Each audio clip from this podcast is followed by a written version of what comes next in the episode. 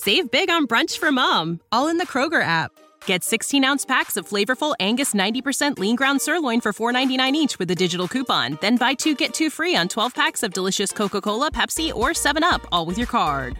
Shop these deals at your local Kroger today or tap the screen now to download the Kroger app to save big today. Kroger, fresh for everyone.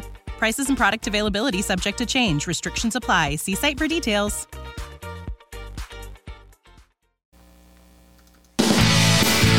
This is Apologetics Live. To answer your questions, your host from Striving for Eternity Ministries, Andrew Rappaport.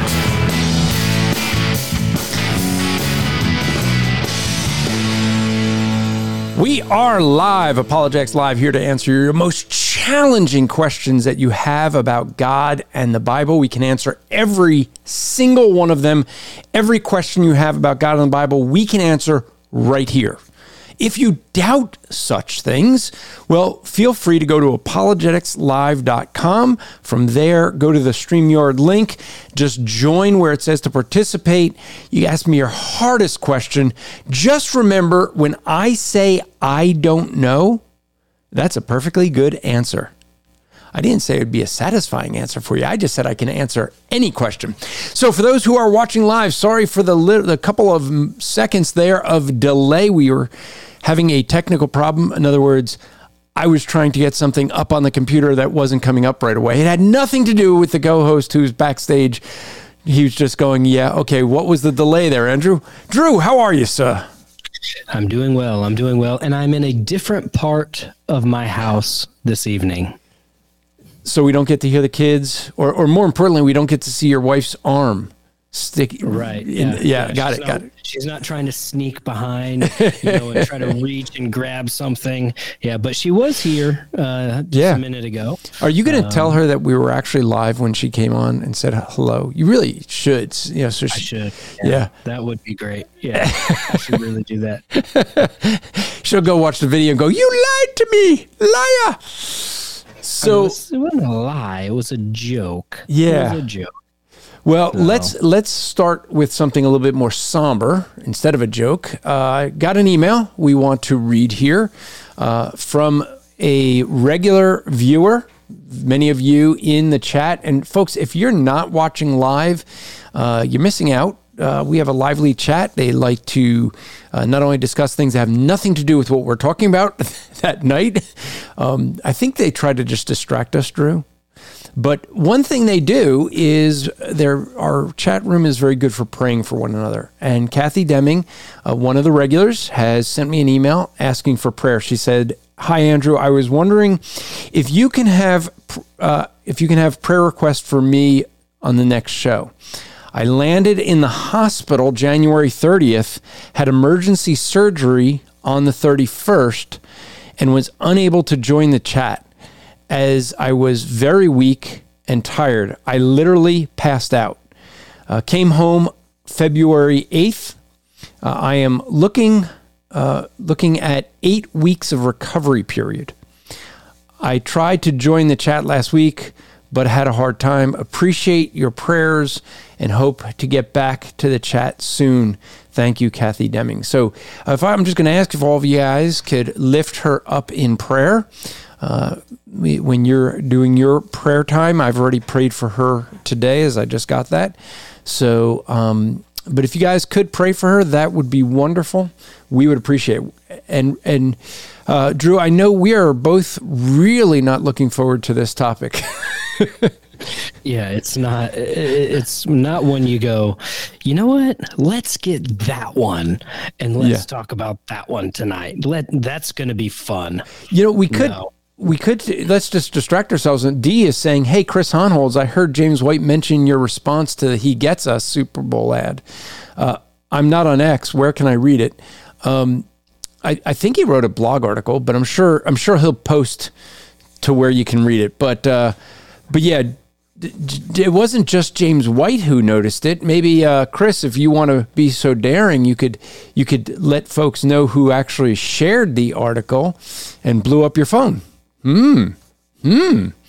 And who is now following Mr. Hohnholz on X. And that's what it's called, by the way, Chris. It's called X. Wait, it's the who- X Twitter. Who did this? Who- who- Mr. blew up his Hohnholz, phone? Mr. Hohnholz, and uh, he he has revealed the name. There it is. Yes, Yep. Jenna Ellis not only retweeted it but started following him and blew up his phone. That's funny. so that instead does- of when, when she when she posts something, she gets a lot of notifications, and people hate her. yeah, so basically he he probably thought, oh, I'm gonna have a nice quiet day, go to work. No, my phone's blowing up with people telling me I'm a Pharisee. Uh, so we're going to be one of the few that won't deal with the "He Gets Us" Super Bowl ad because, well, folks, if you're watching or listening here, we're ahead of the curve. We dealt with that what like a year and a half ago. So They did it. They, they did it last something similar last year or two years ago. So this is nothing new. Yeah, we did it before they did their first Super Bowl ad. We we looked at their different videos and addressed the problems with them. So we warned you a long time ago. So those who are regular here, you weren't surprised. All right, so the topic tonight, and and folks, anyone can ask questions. I should I should mention that uh, you could just go to apologeticslive.com. That's the way to join. You just scroll down. That's you could watch the show there. You could watch previous shows there. You can uh, follow the podcast there, but you can also join the discussion there. You know who I don't think's going to join, by the way, Drew. Chris Hohnholz. Oh well, he might. He he would be more than happy to. But uh, the the couple of guys who made some really interesting comments about Calvinism, and um, oh, you know, and and I said, well, why don't you come in and let's discuss it? You hear those crickets? Yeah, that's Who, who, who was it that was talking about Calvinism? Where was Well, this? on on Facebook. We we had, uh, and I actually grabbed a quote because it's going to go into my why Calvinism uh, talk at the Open Air Theology. This is what it said. This guy Jeff says, "quote Calvinism is not respons- Calvinists are not responsible for their own actions. God is. So is it no wonder that they reject uh, that's that many reject the God of Calvinism." If God is responsible for what they do, then God is blamed for much of the evil that he does not do. Unquote. Um, Has he read about what Joseph said about basically that very thing? What you meant for evil, God meant for good. So there is an intention on the part of man that does things that are intended for evil, but yet God, in being sovereign, does have a purpose, right? So either evil happens and it has no purpose, or there are things that God allows to take place and they serve a purpose. Uh, That's the Calvinist view, by the way, that God allows. Oh, yeah.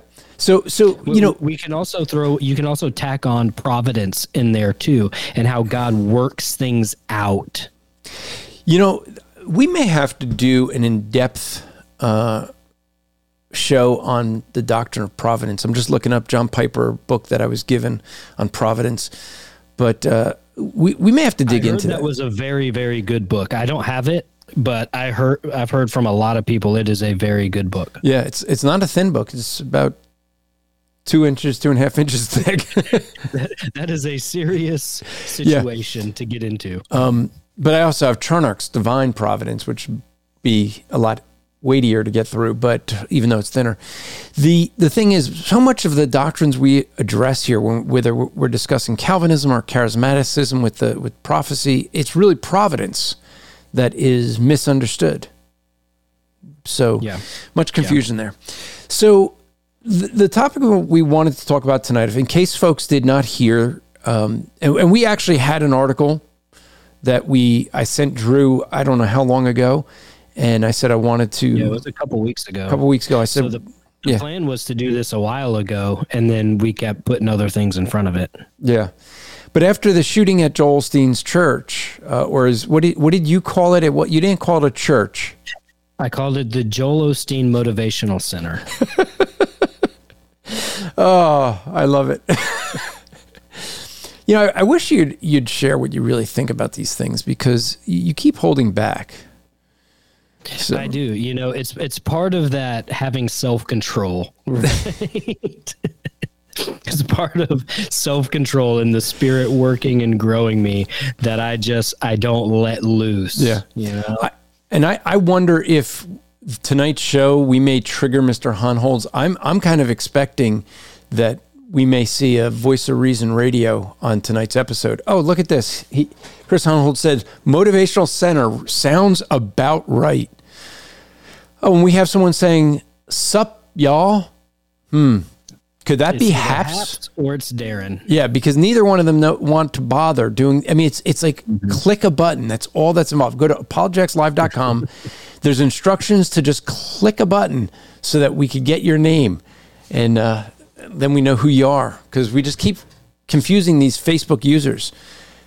The person says it's Haps, but do we know for sure until afterwards when we go on Facebook? So, um, yeah. video or it's not real. Yeah. Not anymore. Not anymore. I mean, now with the deep fakes, whew, Oh yeah. We are in for an election year of election years because when you think about how much they hate Trump, they're willing to outright lie, say that he supports so, uh, white supremacists because he says both sides have bad elements, and they just skip where just before that he says he condemns white supremacy. I mean, if they're willing to to completely flip what he says or make up what he says, say, oh, he's told people to drink bleach. What do you think they're going to do with deep fakes? I mean, we're not going to be. The, the reality is with AI, you can't trust anything anymore. Right. So, how uh, once this technology really gets perfected, uh, the idea of how do you weigh in a in a court of law? How do you weigh evidences when yeah. someone says you did something? Because now you they can they can mimic voices. They can, and you can have audio that sounds just like you saying things you've never said.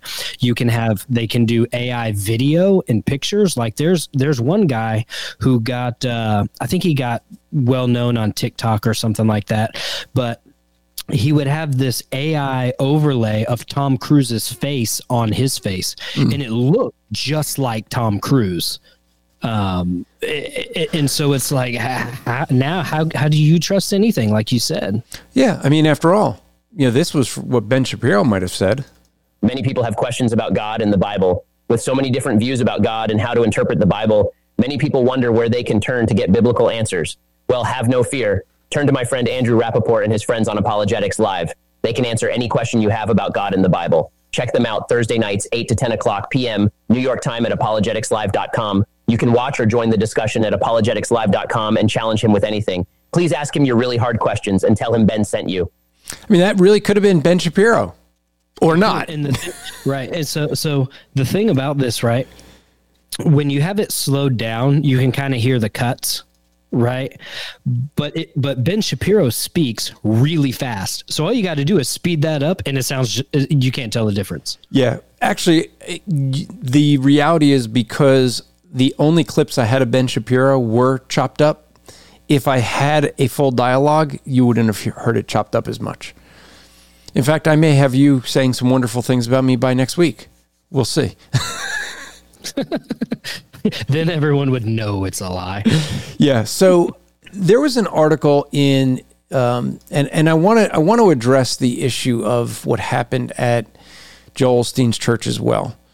Um, but there is a an article that was in the Epoch Times. If you if you subscribe to that, you can go. Maybe, maybe it's it's there uh, for for free.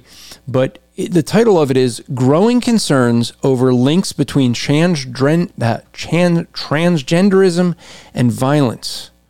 It's subtitled An Increase in Mass Shootings by Gender Confused Individuals is Sparking Worry Over the, the Volatile Cocktail of Medical Health Issues and Body Altering Chemicals. And this is the thing, and I, I want to kind of want to go through this article because I do see a concerning thing. Look, we just had another shooting with the um, who was it that won the Super Bowl? I, don't even remember. Chiefs, the Kansas City Chiefs. Kansas City Chiefs. Okay, and there was a shooting Taylor at the Swift celebration. Won the Super Bowl. Huh? Taylor Swift won the Super Bowl. Yeah, I, at least I now know that she's a singer. So, um, Oh, so we we do have this comment. Uh, Hi, this is Jody. Can you see my name? Yes, because it says Jody, but your account says you're just Facebook user. So uh, just go to apologeticslive.com. There's some instructions for Facebook. uh, so here's here's what we end up seeing. This shooter at the in Kansas City. Notice we know nothing about the shooter. Okay, two people they have in custody. Um, and we know nothing about them. So, what do you think I immediately think after what we've seen in recent days? I think that that person must be a leftist. right.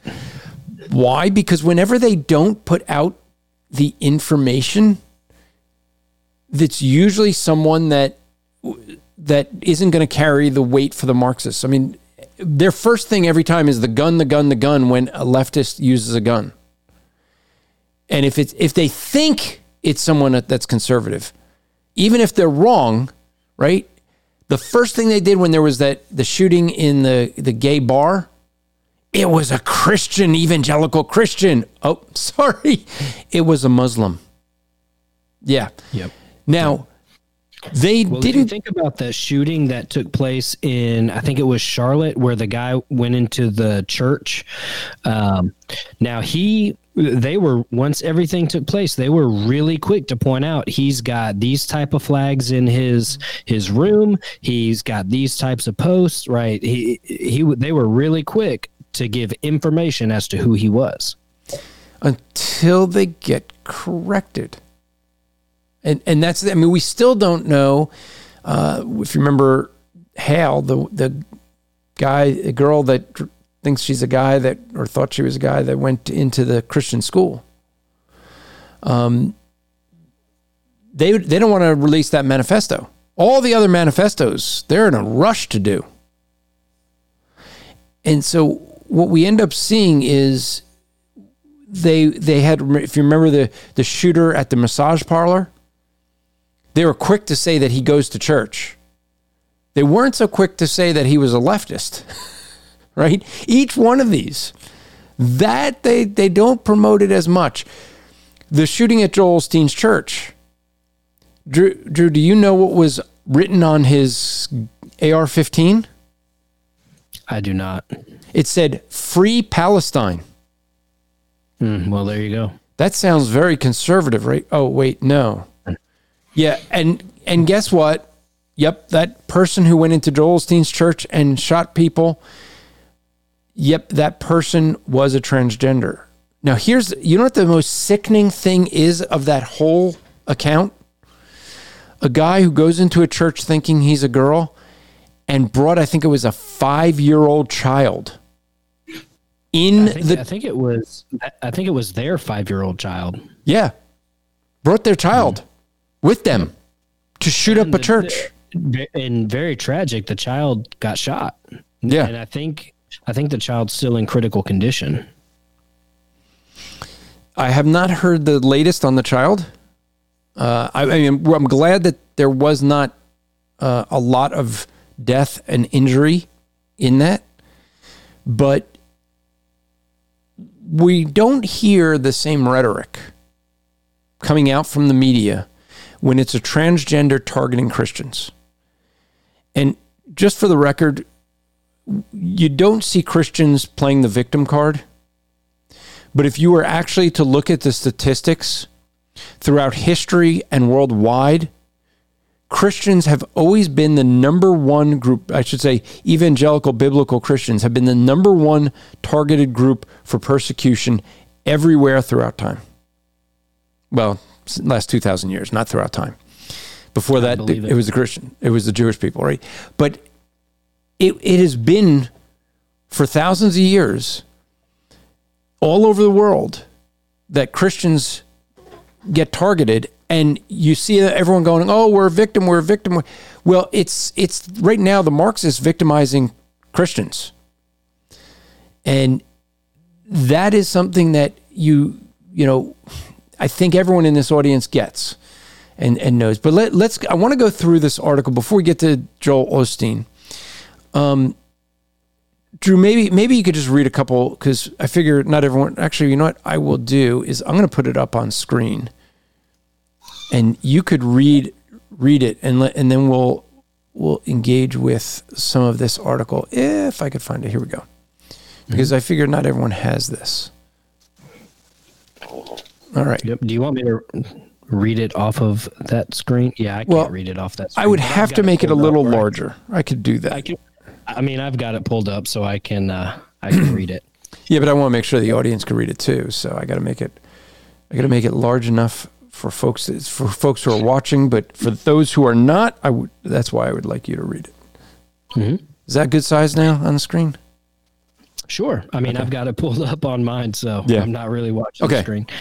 But uh, but here's what it how it starts off. It says mental health issues that manifest in gender confusion combined with potent cross-sex hormones can be a recipe for violence, some experts have said. Since 2018, five people who identified as transgender or were gender confused have gone on killing sprees at schools and businesses. Authorities have been increasingly slow to confirm so called gender identities and motives in cases such as these. My son's screaming for me. Yeah. So so you you you, you want to keep reading or or Yeah, I'll keep Okay. I'll keep going. Yeah, I see, mommy. Yeah. when shooters' gender gender identities were revealed, now he's Oh wait, now see, see now we got we got to see your wife's arm, but we got to see a little cute little boy there for a split Yeah, that's- second. that's Lawson, and he is he's he's named after Steve Lawson. But does Steve Lawson know that? Yes. So he actually, so he actually met Steve Lawson when when he was when my wife was eight, yeah, eight months pregnant. Um, Dr. Lawson was preaching at Praise Mill, and uh, we went up there, and my wife was eight months pregnant, and was talking to Dr. Lawson afterwards, and said, "Well, this is little Lawson um, that we're about to give birth to." So. So there you go. All right. So so let, let's deal with some of what you already read. Okay. The article is not saying I'll, I'll pr- I'll show this is it is not saying that the cross sex hormones are the cause. Okay. One of the things you see with the mass shootings that has been kind of universally known uh, is that in every one of these cases, the gun gets blamed, which I don't know, a gun doesn't do anything without a human doing something to it.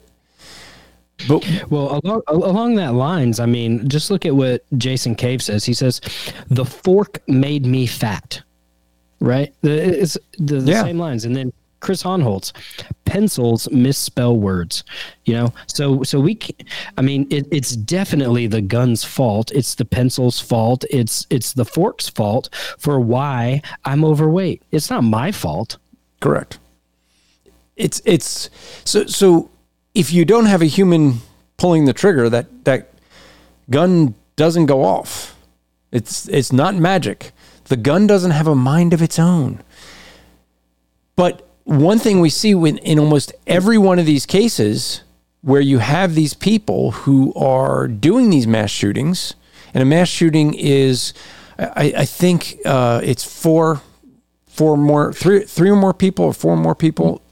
Yeah, they, they define it right here at the bottom. It says a mass shooting is defined by the Crime Prevention Research Center as the killing of four or more people in a single incident that's not gang or drug related. So what you see is that you have a you have four people, someone that's going to kill four people. Um, we see this on the rise, but one thing we see consistently is that most often these are people who have been on mood altering drugs for a very long time and usually got off, took themselves off cold turkey. Uh, but there is in almost every case mental health issues. Yes, correct. Now, let's be clear. the um, the issue we have here. This is, um, you know, transgenderism is a mental health issue. People are, you know, when you're they're gender confused. Well, they're confused because it's a mental health issue. Or nowadays, I don't even think it's that. I think it's that they just want to fit in. And the way to fit in nowadays is to pretend you're the opposite gender. And so that's a big yeah, part of it. Or, or another way to fit in is because I see I see everything has to do with mental health, and so I have a mental health issue therefore i need medication in order to be to deal with my mental health issues because i'm just like everybody else. Yeah. So mr Hohnholz says the argument basically boils down to quote if there were no guns then shooters can't kill so many people unquote then he says except for bombs pressure cookers cars fertilizers and etc yeah so this this brings up a good point that Chris makes. Okay, um, so if you look at Scotland, um, I've listened to a lot of people who have been to Scotland, like uh, Jeff Rose, who is a uh, open air preacher. Uh, he did a lot of ministry, lived in Scotland for a little while. Uh, he'll tell you that guns are illegal in Scotland but people carry around swords mm-hmm. and they carry around knives. Why? because guns are illegal and so they need something to protect themselves with or to cause crime with. Correct.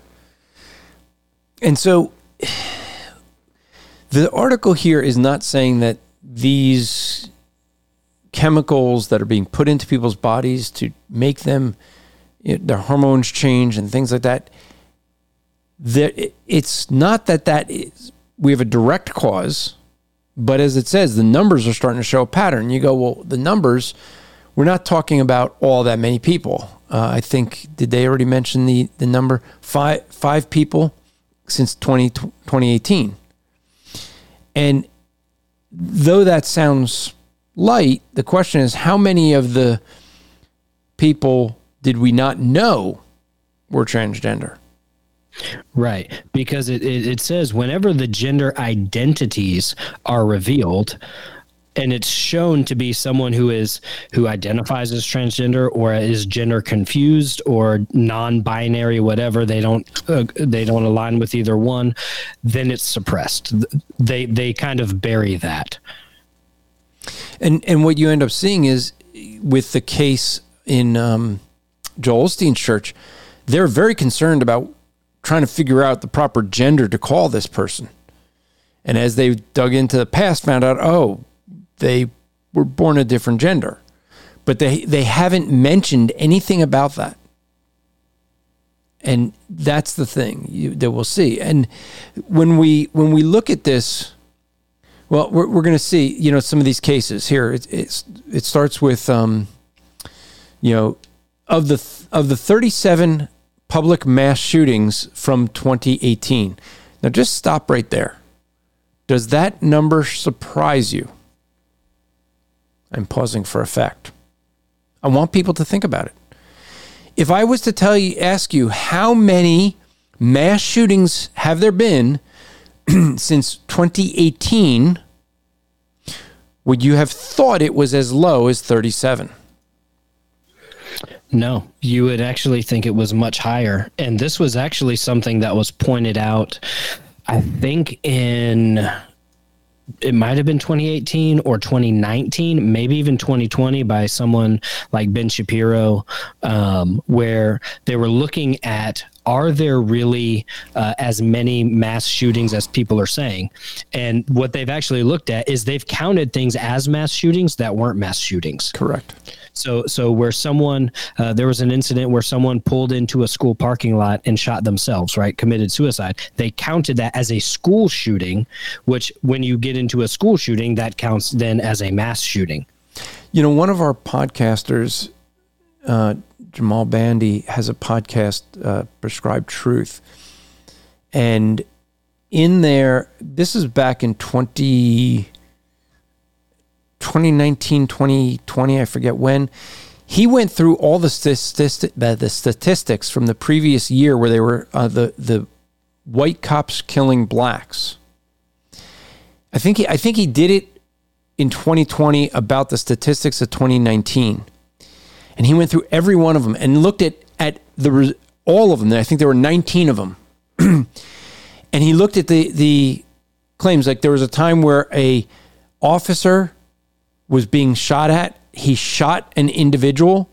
The bullet went through the individual, shot a black person behind him, and killed him. That was counted. Well, that was should have been an accidental death. That was he. That was not the intended target, but but they counted that. So when he got all done, there was only one case out of the 19 that counted that could be he felt possibly a white cop killing a black person. Right? So now, now is that is that uh, a justified shooting or would we say that's you know uh, a, a, white cop killing a black cop just because he was black? Well see that was that that was the one case that he said there wasn't enough evidence to show whether the officer i mean the claim was the officer did it because the guy was black it was the only one that was questionable on being a legitimate shooting.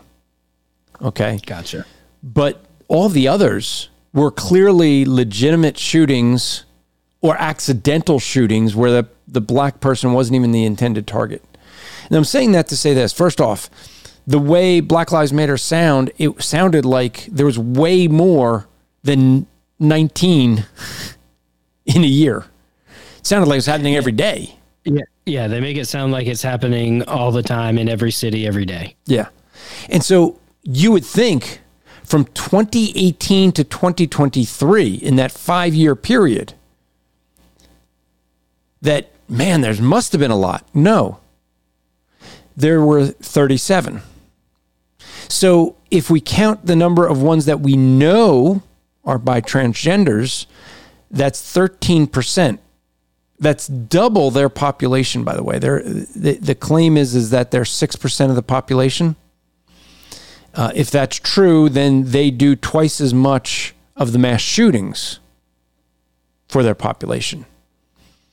Uh, I don't know the the it, it, would be an interesting thing to get all of the these mass shootings and the date uh, the the individuals and start to put some some looking together of who is doing the the mass shootings uh, it, it might find some interesting things. This article is saying that the trend is going up in the number of transgenders.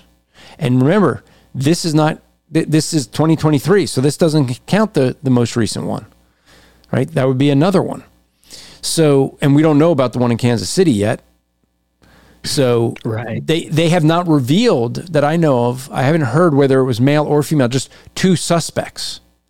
Makes me wonder you know, why they're not saying two men. They usually would say that, you know, very rarely would they say it's mo- most of the mass shootings are done by men. Okay, that's just statistics. Um, but there are some where it's a woman that transgender, you know, becomes a transgender, and then they they do it Right. You know. Well, well, that in this article, uh, I believe it does talks about that. Once you when you get a female and you start in, because males are naturally more aggressive because we have testosterone. When you start injecting a female with loads and loads of testosterone, it's naturally going to make her more aggressive because it, it affects those hormones, and those hormones uh, cause you to act in certain ways, especially if you're not used to dealing with those specific hormones hormones. So, John, Brother John is saying nearly 43,000 people die from gun violence in 2023. I'd, I'd, like to get the stats on that. That'd be interesting. And I guess that's that's yeah. probably taking into account gun uh, uh, gang violence, right, and home invasions, things like that. Yeah. So if so, if you if you take away right gang violence if you take away right chicago the city of chicago um, right then you know what do you i, I wonder if that number's take half. take away all of the black lives matter protests that happened but well Right. so so now here's the thing. The article says here there were three additional shootings that were carried out by transgender or gender confused individuals that resulted in fewer than four victims and so, okay, that's that would put the number a little bit higher now, right? Eh, So suffice it to say, the the point being is, uh, you have a large percentage of people, and it's it's increasing, and that's the concern that this article is trying to raise. So here it's it's saying that the case uh, that received the most media scrutiny is that of 28 year old Audrey Hale, who went on a killing spree at Covenant at Covenant School. Uh, even the Epoch Times they they don't want to say. I think this the real name of the school is is Covenant Christian School.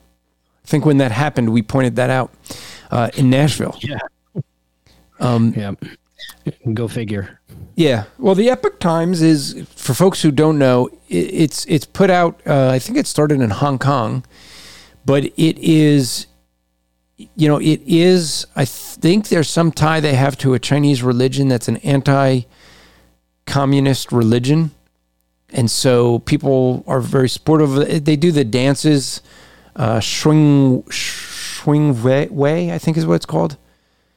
If my bride was here, I'd ask and she would know. Um, oh, so John is giving us an update here. He says that uh, 617 homicides, 2,450 shootings across Chicago throughout 2023. Well, that doesn't make up for 43,000. So you're going to keep doing the homework there, John. Get. Um, KT is thinking that I'm referring to uh, Fang Falun Gong-. No, it's a different one. It's the, you'll see them advertise the dance. They do uh, a lot of dance. They they don't promote the religion aspect of it. In fact, if you don't read Chinese, you may not even realize it's a religion uh, because they put that in Chinese. So, but a lot of people go there just for the culture, the Chinese culture, to see the dance, things like that. Uh, so I'm not surprised that they don't mention Covenant Christian School. But it says here she gunned down three nine year olds and three adults uh, before police shot and killed her. Mrs. Hale identified as a transgender man, according to the police. So she was, um, it, she's the one that has written the, um, the, the, the manifesto that we've only had three pages released of it, and clearly when you see it, she she uh, spoke even though she's white, she she spoke about against whites. Um, so you know she did go to that school, by the way. Um, and so you know the the article here says. Uh, the three pages of the police confirmed to be from Mrs. Hale's journal were leaked to the media. Stephen Crowder, who posted them online, uh, the writings online, the pages conde- uh, contained racial slurs against white people. Mrs. Hale was white. that's one of my favorite parts of that mrs hale was white Yeah. And so this tells you sh- she's railing against white people because she really thinks that whites are so bad. No, because that's the agenda. Because she's she's in that loop and it's something that is they they they can't separate it. They don't even recognize. You know, it was funny. I, I i was watching something that that was on on the TV, some TV show, uh, and it, the idea of the show was that all these contestants had a trust of money, and if they they uh, they get to vote each other out, or they all, they get to all split the money at the end, who's ever left, or they vote people out, and and then they get more for themselves. And it was it really was interesting because the the scene that they had there, you see the three women, two two uh, two blacks. The one black was really funny because she was she was condemning a white guy for oh for talking about her being African. I never said I was African. She has big earrings of the country of Africa. She has a, a necklace of Africa. she, you know, she's calling herself the African queen. but she's from Nigeria. Not Where Africa. is that? Where is that exactly? Yeah. Okay. So, so it was just one of those interesting things. But it was so interesting that she was upset with this white guy because he was a white guy, and therefore, you know, he was taking away her power. So she had to vote him off to get rid of him because he he was taking away her power. And, and meanwhile, she was saying like she's gonna just you know she's not gonna trust anyone. Like You know what does what does that even mean? Taking away my power. You, what does that mean? well, I guess in in, in the he had an ability to, to to prevent her from voting anyone off the island or off the, the out of the house, whatever it was. And so so yeah, so it just it's interesting that she didn't even recognize and, and this is the same thing with with Hale here, didn't even recognize her own behavior when she criticized others. Right? She was saying he's just trying to have his power. And and meanwhile, she started out like saying, I've got to be in control. And and if he is if he's kind of a leader, I got to get rid of him before he gets rid of me. I got to be in control. No one can take that away from me. And you're going, huh? But then you're saying he's the one doing that. You know, and so it's it's just really quite interesting to see Hale here can can say that oh there's problems with whites and doesn't get the fact that she's white or was white. Um, and so this is a thing that is quite, and, and they go through some other, you know, other cases here of gender fluid people that, you know, had done mass shootings. Now, we heard of a couple in 2018, but 2023, 2024, we're starting to see more of it. Now, it's interesting because what they don't want to talk about. Where did Audrey Hale shoot? Where did she decide to target? A Christian school? A Christian school. This past weekend, what did what did the the transgender where did they target? A church.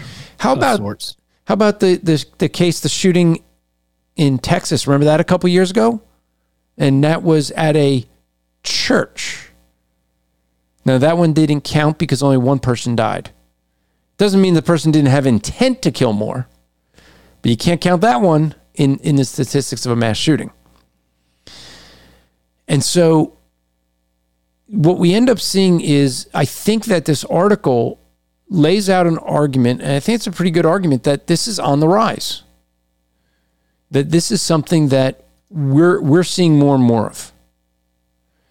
And what what is so interesting is when a gay bar gets shot up or a abortion clinic gets shot up, how fast were they to say that this was based on the fact that it was the gay bar, uh, even the massage parlor, it, the the abortion clinic, all of them, uh, they rushed out to say it was a evangelical Christian, and none of them were. One was a Muslim, one was a liberal. Yeah, he he went to church once in a while, but he made it really clear the the reason he shot the, the women in the massage parlor is because there was more than massages there, and he was struggling with guilt because he was paying for more than massages and knew it was wrong.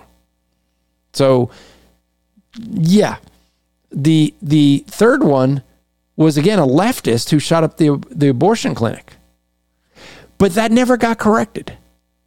But when a church gets targeted, then it's you know they don't focus on the fact that it was a church. I, I remember Drew, I don't know if you remember this, and I forget where it was. The church where a guy came in uh, to like the Wednesday night Bible study and sat there. It was a black church. Yeah, that was in Charlotte. Charlotte. Okay, and he he shot several Or people. Charleston. Charleston? Char- uh, maybe maybe Charleston, South Carolina, something like that. I'm sure someone in the chat will will, will let us know because they'll, they'll know. So, but you know, the the thing that that amazed me, and I want to think it was Charleston, but is the news. I mean, that was all over the news when that happened. And the only reason they mentioned church was because the word black was before it. Black church, black church, black church.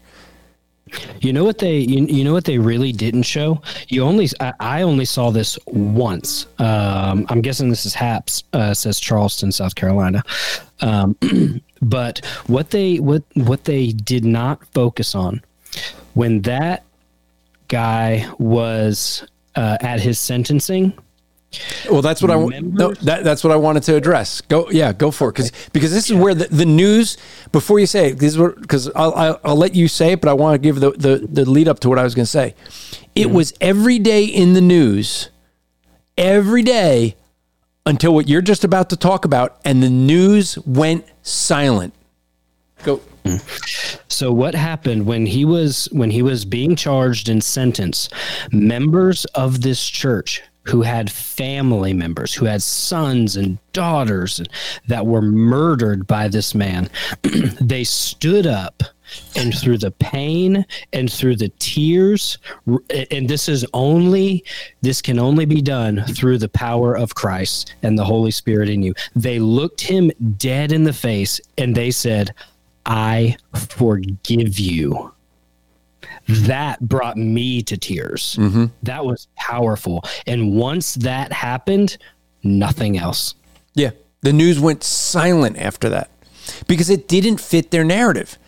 Because the Christians, well, acted like Christians. They they wanted to hear blacks come out slamming the guy for being white, killing them because they're black, and instead they acted like Christians because they were it was a genuine Christian church. You know, at least it seemed to be. You know, they acted in a, in, in a genuine Christian way.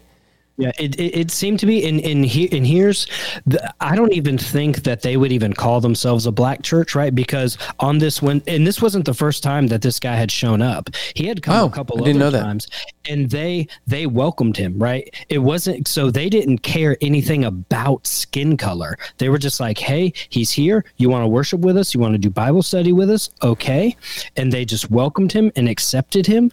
So I don't even think they cared to be even be called a black church. Yeah.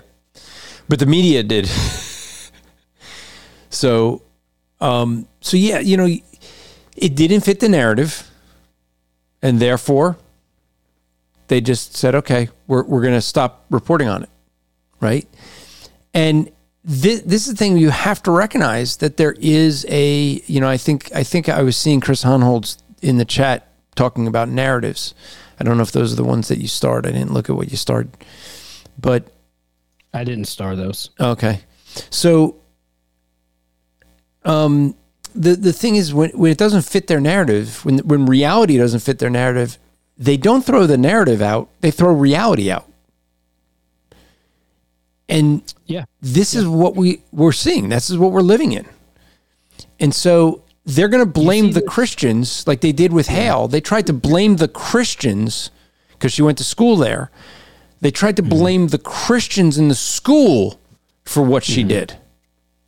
So you, you even see this with uh, so-called Christians that would even probably at one time aligned with Reformed theology. Uh, there was a police officer who a white female police officer who accidentally went into the wrong apartment. Oh, yeah. And she thought someone broke into a, her apartment and she shot the man. I mean, complete accident, right? Uh, and at the court hearing, right, her brother, the or that man's little brother, forgave her. Could see the sorrow, asked to give her a hug, right? Yep, I remember You that. had the judge, the judge got off of her bench, came down, gave her a Bible, her personal Bible, and prayed with her. Yeah. Right. And then and then this person, uh, this this church figure who happened to be black. I think it was Jemar Tisby. It was either Jemar Tisby or Eric Mason. I'm thinking it was Jemar Tisby. Just could not stand that. Yeah. Because it was it was a police officer, and and you know one of the things. Let, let me just say with, with that case, there's a reason that that happened. It's it's something I've said on this program for a long time, because the way the that the police are treated. Okay, first off, um, for folks who don't know what a police officer's life is like, um, they work long hours. They they don't make much pay. So the way that the police union takes care of that is gives them overtime. I had someone I went to church with. He was a Newark police officer, Newark, New Jersey, and the policy they had was if someone accused you of racism, you were suspended for a week. Okay, you suspended with pay. After three, mm, nope, you're, you're suspended without pay until they can they can figure it out. Um, and so he was in a situation where he was suspended. He got suspended uh, the, the the the last time. Like he actually got to a point. He was white. He would not go out without a black officer with him because he, as a white, he just anyone that was black, which is much of Newark, he wouldn't arrest him. He just stopped arresting him because he was the one that kept because he would have to not only lose the pay, but then he's got to fight to to get the pay back. And and then get interest on it because he's he meanwhile would rack up bills on his credit card. Now the last time was really bad because I think he he was uh, suspended for like months uh, because his partner, if I remember correctly, his partner was black.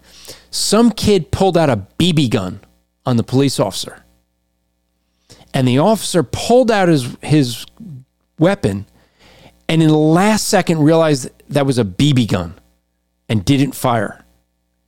But he was so ticked off that the partner got so angry he shot the kid with his own BB gun in the jail, which was wrong. Okay? But both partners were suspended even though the guy that I went to church with had nothing to do with it. And he eventually was found innocent and but he had like 6 months of back pay. He had to fight to get that back. He maxed out all his credit cards. What did the union say? Hey, we, we'll take care of you. He was working eight hour shifts at ShopRite for security and eight hour shifts at the hospital. And he liked the hospital because he could sleep if nothing was going on. Think about this. Is this what you want? A police officer with a weapon that has to make split second decisions and he's working 24 hours a day. The only sleep he gets is in the hospital when things aren't going wrong, right? He's not living with his family because his family lives down South Jersey. So he's sleeping at his mother's house when he can, you know, when he can get off work and have a few hours, right? This is the, why did that officer that you're referring to make that mistake? Because as she said, she was exhausted. Yeah, Why is it that an officer makes a mistake of pulling instead of their taser, their gun? They're exhausted. They're not like the police are the last ones you want to be having on the job exhaustion. You know? So um I'm just trying to read some of the comments here. But all right. So let, let's move to the situation with Joel Osteen's church. Um, so looking at, at the article, and so I was wrong on the age. It says a shooter, um, uh, a shooter who was killed by an off-duty police officer uh, after open fire at a Houston megachurch while seemingly using a seven-year-old child as a human shield has been identified. This is a transgender using. So why did they bring the child? To use the child as a human shield. If I if I hold the child in front of me, they won't shoot at me. Mm-hmm. Hmm.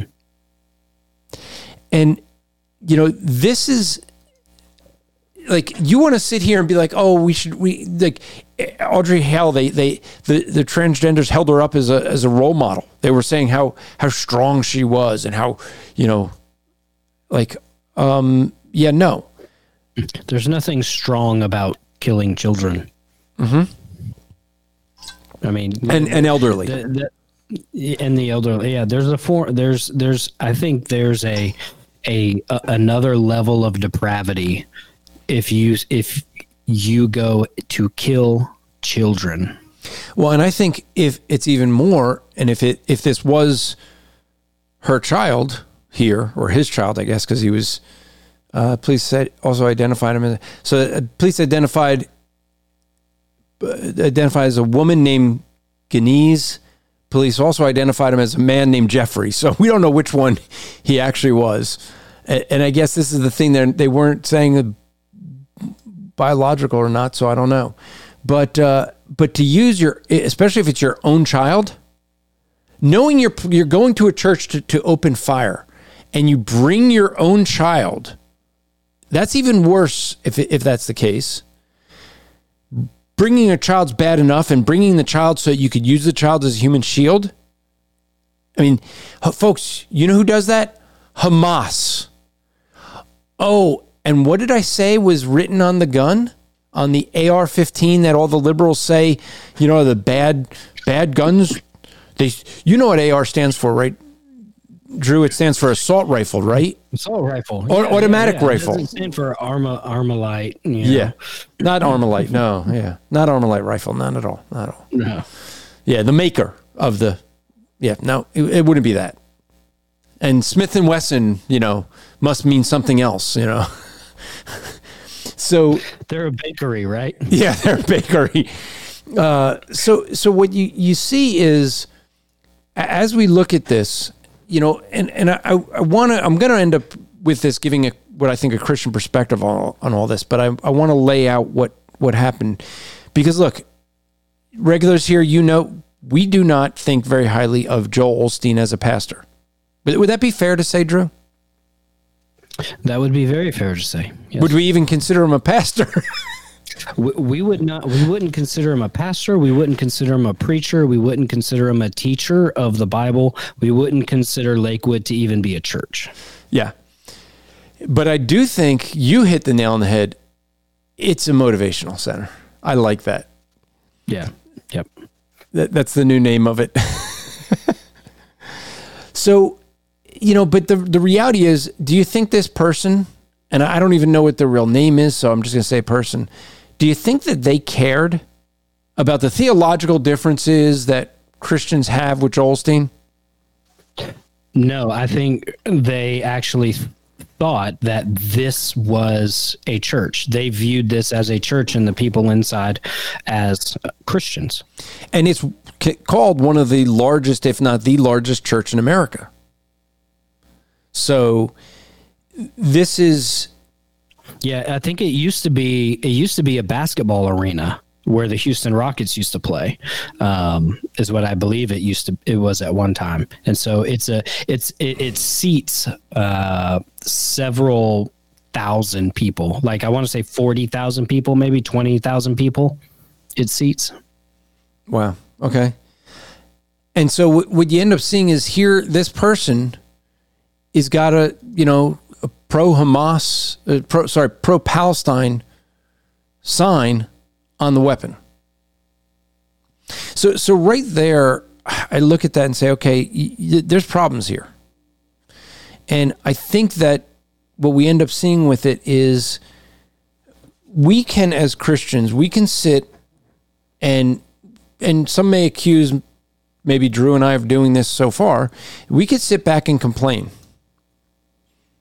and I'm trying to lay out the the facts of it and and give the details, but I want to say when we look at this from a Christian perspective, should we be surprised? First off, not if you've ever read First Peter. If you've read First Peter, you shouldn't be surprised.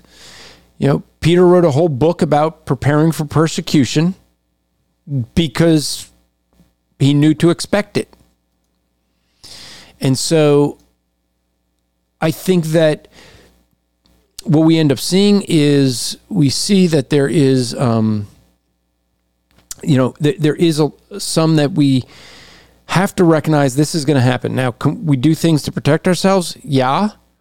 Um, and I want to explain that, you know, in Texas is a little bit more interesting. Uh, I'm going to play a video. Drew, I know you've seen it. I'm going to play a video with two lawyers talking about the shooting at Lakewood um, and, and why it was. It's interesting because churches are one place where you, for a while you were not allowed to bring a gun. Yeah, which is very interesting. I did. Yeah. I actually did not know that. Yeah, and so you know, I know I know a number of pastors who who carry only in church. See, I I I carry, but I either have one on me or I have one within reach. Yeah. But I always have one in the vicinity. And, and whether that's in my car, whether that's at work, whether that's at church, where, wherever, especially if I'm with out with my family and we're going somewhere, um, I always, always have at least one and then at least a knife as well. Well, see, and this is the thing I'm saying there, there's those who carry, conceal carry, uh, or open carry. I've been in plenty of churches where I've seen both. Um, I, you know, I, I, remember being in one church in Florida, and uh, I turned I turned to one of the deacons and I said, "So you got an urban carry? That's the type of holster." And he looked at me like he's like, "You're from Jersey." I said, "Yeah, but I I know what an urban holster looks like." you know, and an urban holster is one to really hidden. It slides all the way down your leg, uh, so that you really can't see the weapon. But uh, it it doesn't what they call print, and so the the thing is that I know I know pastors though that their only concern is for their their flock because they know that they're going to be the ones who see someone coming do coming to do something. Their they their perspective, right? Unless you you have someone that's all the way in the back of a building, and that's why some churches that are bigger have have people stationed throughout the church in different angles for security. Yeah. Yeah. So when, uh, whenever me and my wife go out to eat, uh, I sit in a strategic place. Uh, I never sit with my back to the door. I always sit where I can see the exits, but primarily the the front entrance, so I can see who's coming and who's going. Okay, so so I got to tell you, a fun story. So we're at the uh, the now wasn't the first. It was the second annual um, South Jersey Apologetics Conference. The speakers are myself, Matt Slick, and David Wood. And so before the uh, the before the the Friday night, the pastor takes us out for dinner. We look in the restaurant and all three of us as speakers spotted the one seat we all want. There was one seat that you had your back to the wall, you had a view of the restaurant. And, and so the argument begins on who's going to get that seat. Matt goes for it. And, and Matt, you know, I've said, Matt, you know, you, you can't sit there. I, you know, well, actually, David Wood was like, "Well, I want to sit there." I said, "Well, Matt, you can't sit there." He's like, "Why not?" He goes, "I want to sit here to be able to protect you guys." And I said, "Matt, you're not in Idaho anymore. You're in New Jersey. You don't have a gun with you." And he was like, "All right." And so David Wood goes, "Yeah, you need me because I can protect you with my martial arts." And, and so Matt goes, Well, I got Krav Maga. So the two of them discuss how much they've been doing their training. And so Matt was out of it because David Wood did more training. So then I smiled, and David Wood is pulling the seat back. And then I started explaining my martial arts background. And he, he just looked at me, turned the seat, turned behind the seat so I could sit in it. so I got the seat being the one that, if it came down to just the use of hands, that we all determined I had the, the best skills to protect the table. but but there is there there are pastors who have to in their mind, carry to protect the flock. Why? Because churches are targeted.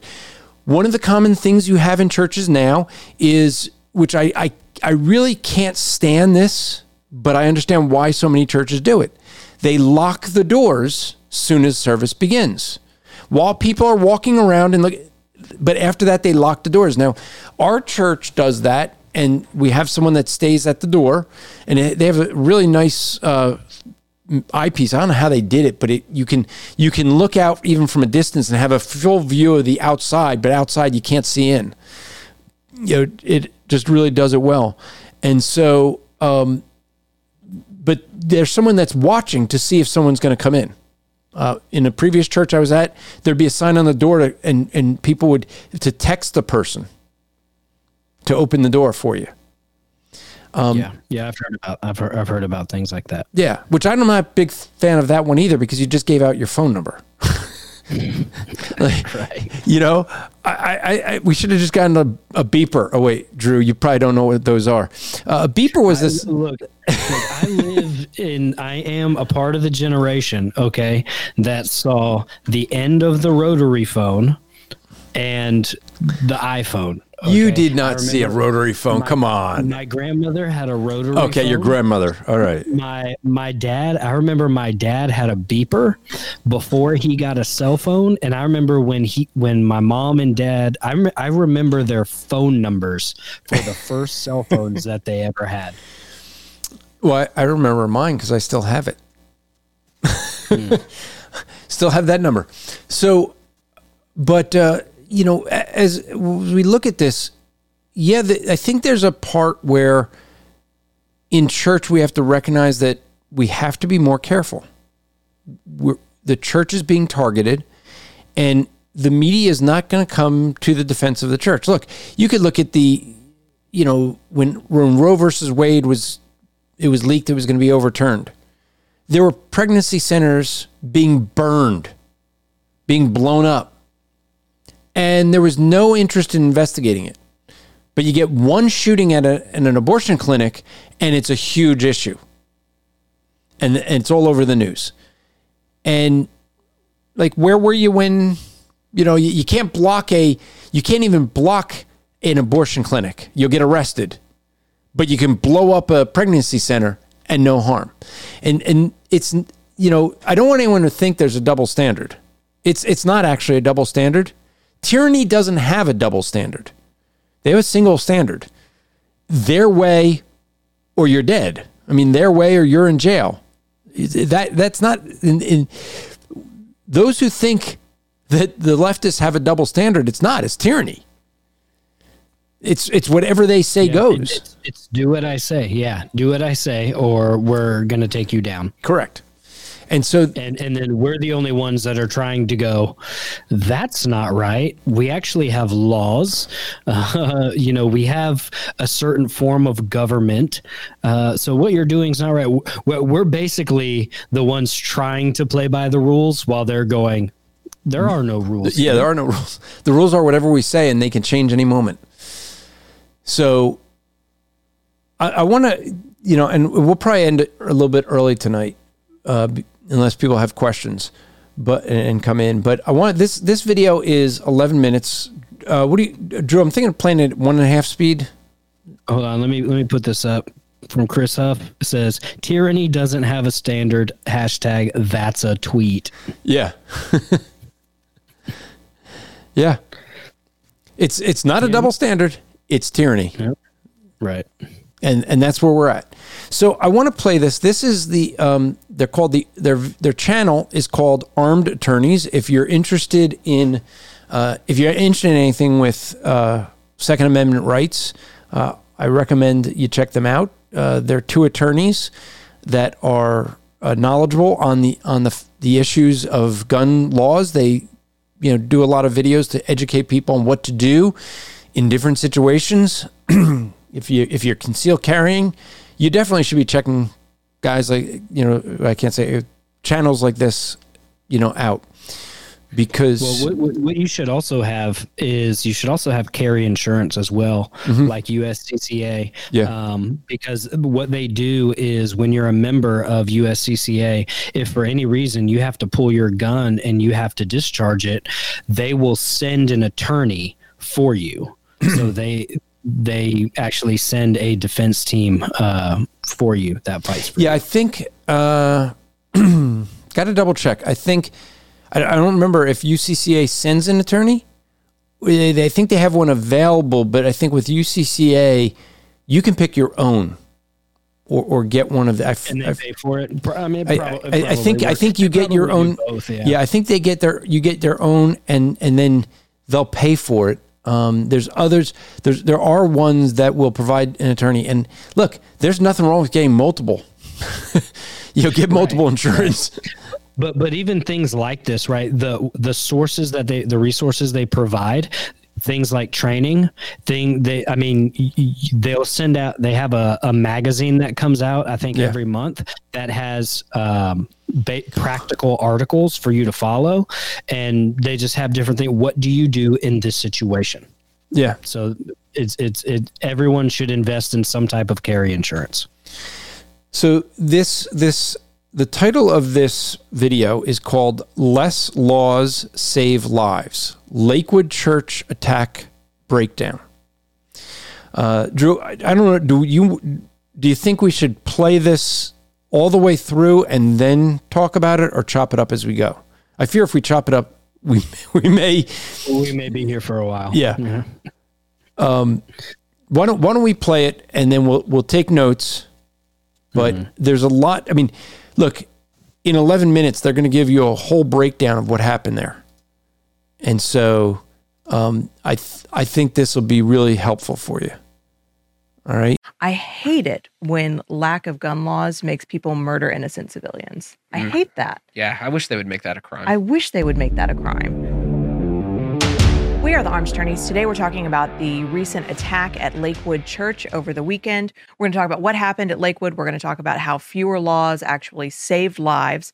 Uh, we're going to talk a little bit about how the Democrats are reacting. And then finally, what can we do going forward? What lesson can we draw from this attack? So before we get started, show your support for the Second Amendment by hitting the like button. and to start off, we got to talk about the history of the law and carrying in houses of religious worship just a little bit. And I think Yeah, th- so you know like where we are right now. and I think this is illustrated for everyone because I think it's a good timeline. It shows how these little changes make huge differences in Mhm. how you could apply this in your state. Yes. So, I mean, I guess step one um, in 1995 in Texas, we actually didn't get concealed carry by license here until 1995. Yeah, carrying handguns in Texas generally in public from from the 1800s, 1880s up until 1995. Mm-hmm.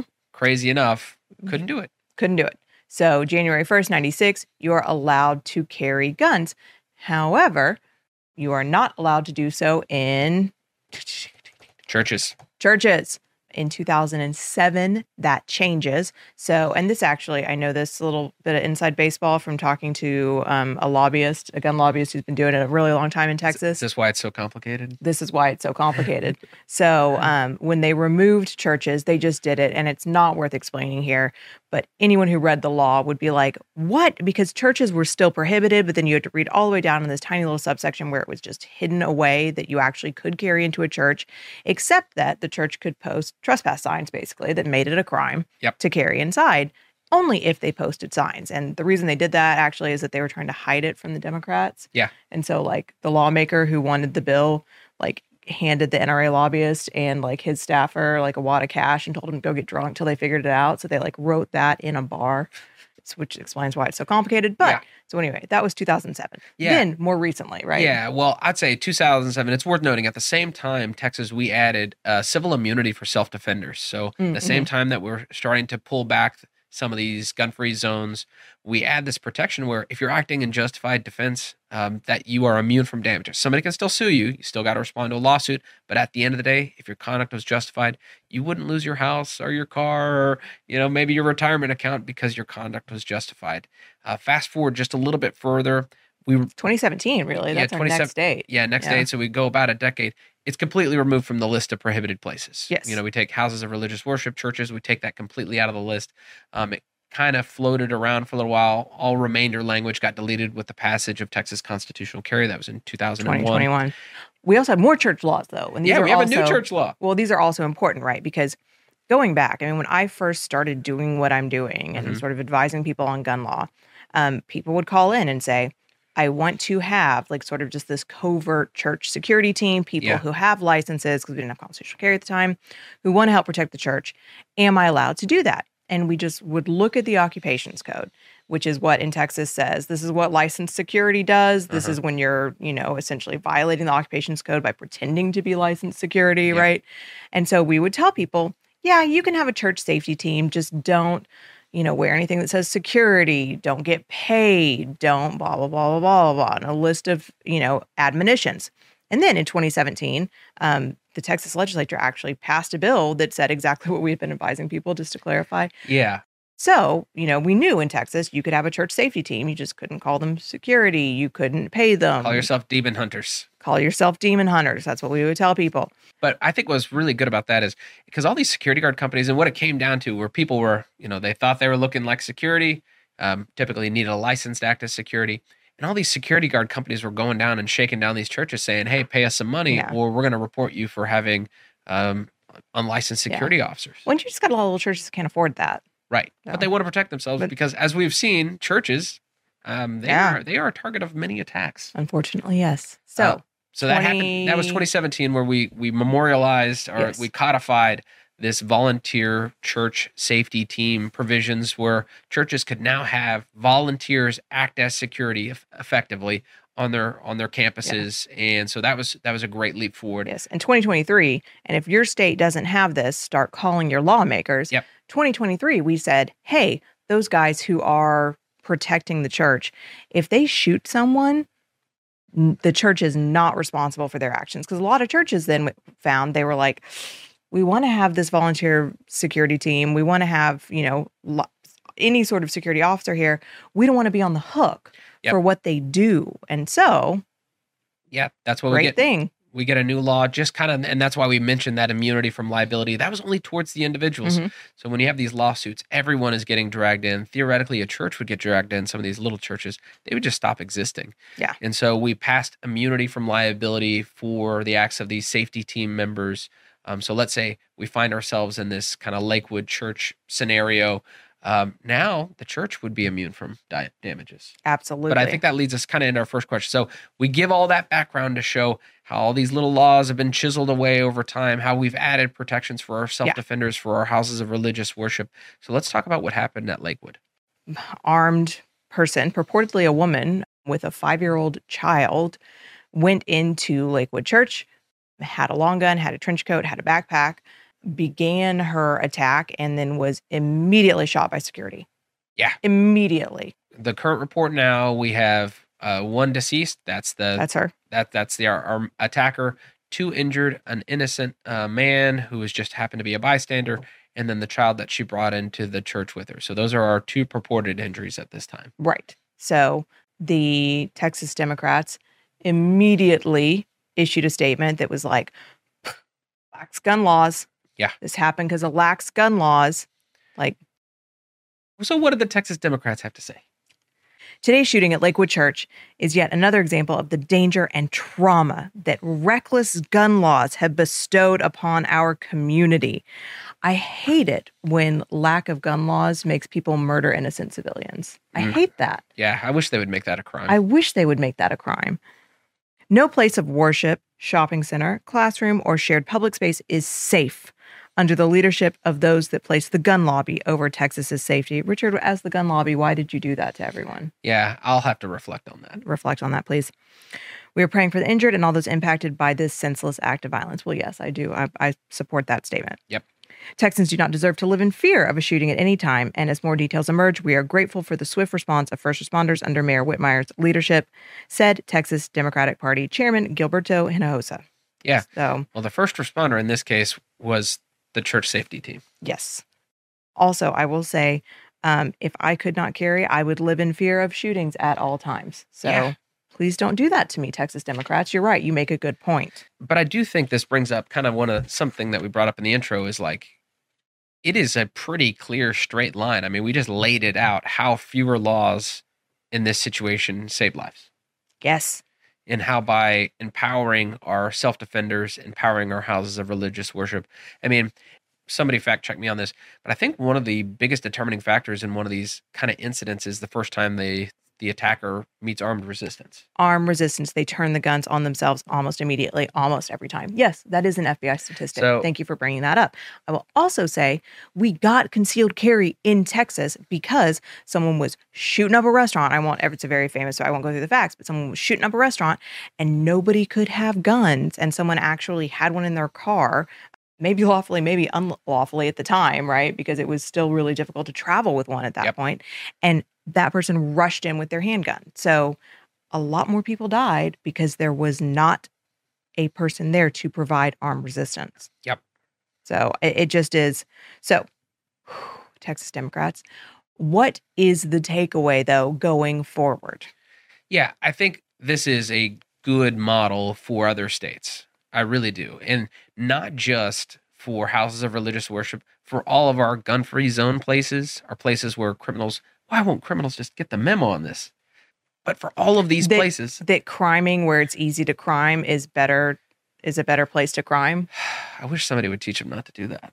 My, you know, I, I'm with you, but you can see how they make that connection. But I think it's a good model. It shows how we start pulling back the the onion layers on this, start making it not a place where the vulnerable congregate, start empowering the people who congregate in those locations to defend themselves. And this is, I mean, to say that this is exactly how I envision this law to work, this is exactly how I envision this law to work. Yes. And I mean, we can just see, I mean, like look back at two other church shootings in Texas, Jack Wilson there in the house of worship, providing church security immediately, right? Immediately shoots the attacker. Yep. Look at Stephen Willeford, not actually inside the church, Skip church that day, Right. right. No one else can provide arm resistance in the church. He's outside the church, hears shots next door. So many people die. Yeah. And if Stephen Willeford had been in there that day, I know he would have been carrying, and I know that he would have. I mean, he would have been able to act before that many people died. So I mean, I mean, you can just look at how these things play out and understand that it's not the gun laws. No, no, no. Speedy recovery to the innocent child, to um, our innocent bystander. I mean, the laws worked. The laws worked. But we hope you enjoyed this discussion. If you did, consider subscribing, hitting that like button, and help us fight the anti 2A algorithm by sharing this video. And please comment for us below. Do more guns make us safer? Do you think that uh, we should rid ourselves of all gun free zones? Until next time, we're the armed attorneys. Uh, show notes for the podcast, so you guys could go because what they did, what, what I, I I really thought was valuable to to for churches, because what they go through and it- what they were starting to go through was the the history there of their whole point was when you have less gun laws, it's safer. All right, less people die. And Right, because because you're not restricting the good guys and carrying the guns.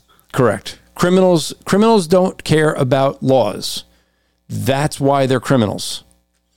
I mean, i i- it's crazy that we try to make laws for people that don't obey laws and don't care to obey laws. Right. Yeah.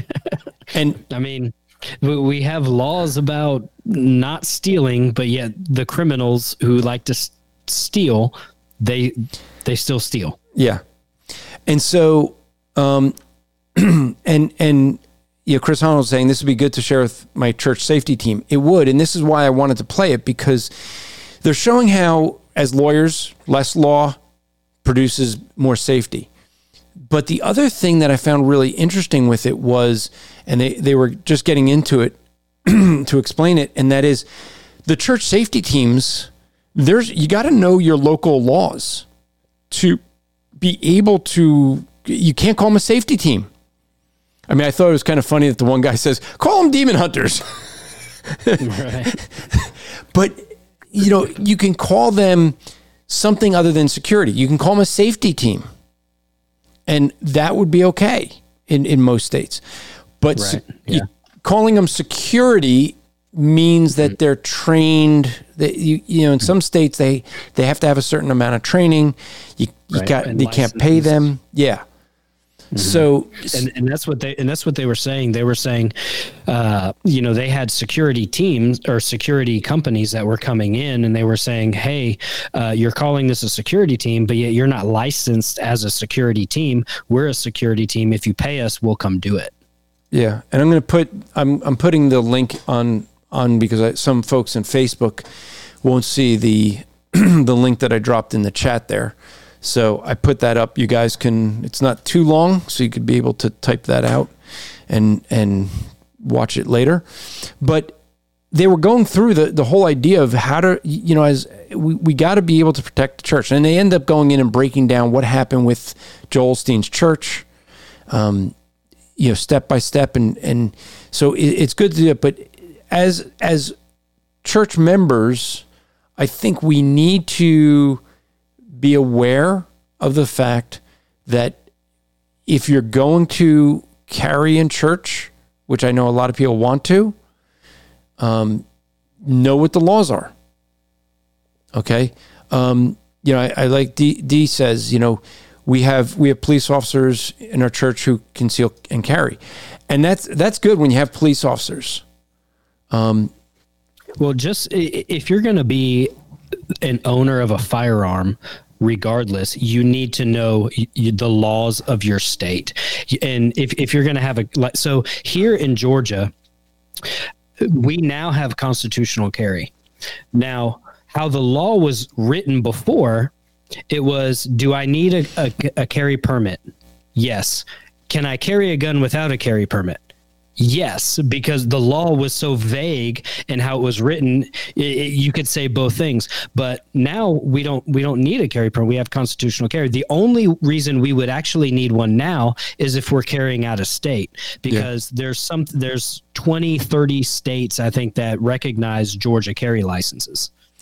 So well, you know, Chris Hohnholz is saying Nevada actually requires a state approved security ID card to do private security. let, let, me tell you how, how tough Nevada must be. I, I hope I'm not going to get. First of all, it's Nevada. yeah, Nevada. Because, sorry. Because if you remember when we were in Indiana and I said Nevada and Chris yelled at me. Yeah, but he didn't have a taser with him, so it, it didn't matter. You, he could yell all he, all he wants. when he's got his taser, no, sorry, his taser was taken away that's right. His toys were taken away when he retired. Um, but uh, let, let me, let me, he says, thank you, Drew. Nevada is so hard. I, I hope I'm not going to get myself in trouble here, Mr. Hohnholz. But uh, so you could be a police officer carrying a weapon for 25 years and retire and the next week go to work private security and yet they won't let Chris do certain things until he actually passes a test to use his weapon. so, so yeah, it's like, hey, I've only been carrying and have to be proficient and train every single year. but no, we can't trust you with a gun there, Chris. yeah, that's his state. But uh, but I will say this: if you carry, okay, if you are a gun owner, let me preface it that way. Forget if you carry. If you are a gun owner, take classes, train, practice.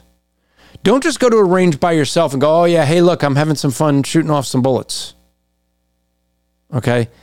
Um, we no. Have, we have someone in backstage who can tell you that how much he does dry runs, dry fire, um, uh, when his family is not home, he will run over shooting solutions by himself in his house. And he does it all the time. That's because he's got no life.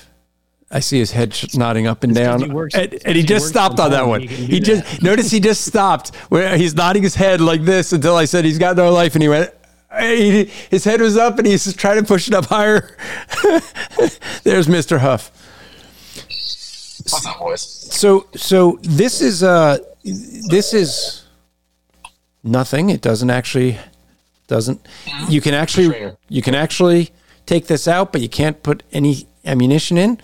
But this is the proper weight and this is exactly designed for for what I carry, or if if I carried, uh, let's just assume maybe I carry, maybe I don't. But uh, and it just laser. That's all this one is. Glock 17? This is Glock's. Yep. This is the the uh, 19. So, no, Okay. 17. 17. Yeah, I was about to say that's a big, that's Yeah. a big frame. So the nice thing about this is I can. I don't know if you if I can get. Yeah, can you see that? Yep. Okay. So Yeah, so, so what that, what that, yeah. yeah. So what this does is I have a target. I use I, iTarget Pro, and you know you're you're practicing dry fire. Why, Chris? Huff, Why is dry fire so important? So the term I've, I've started using is dry practice.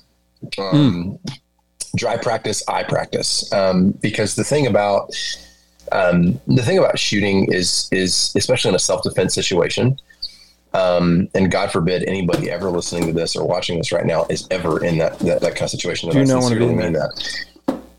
Um, but, but, you know, you guys brought up a good point is this is the world we live in. Um, scripture tells us that, that, that men will go from bad to worse. Scripture tells us that out of Mark 7, out of the heart proceeds all of these things. And and that's exactly what we're seeing. It's not a gun problem. It's not a violence problem. It's a sin problem. It's a depravity problem. Um, and part of the, the you know part of the thing about about being prepared is- and and, and is, is being aware of this. And so and then being able to be proficient especially men. Let me talk to the men for a second. Um, women as well but especially men like that's how the lord has built you. He's built you to be a protector and provider.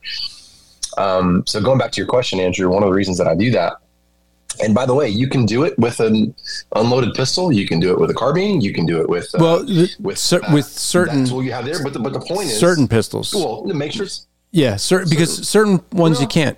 You can't. You can't do like my my Smith and Wesson I used to have. You can't. You would not be able to do dry dry practice, what you call it, uh, because it's a hammer. Well, I'm not. Yeah. Yeah. no, I'm not talking about. I'm not talking about breaking Yeah. the trigger. I'm not talking Yeah. about that. I'm, No, so what you thing- do? You, oh, go ahead, Chris.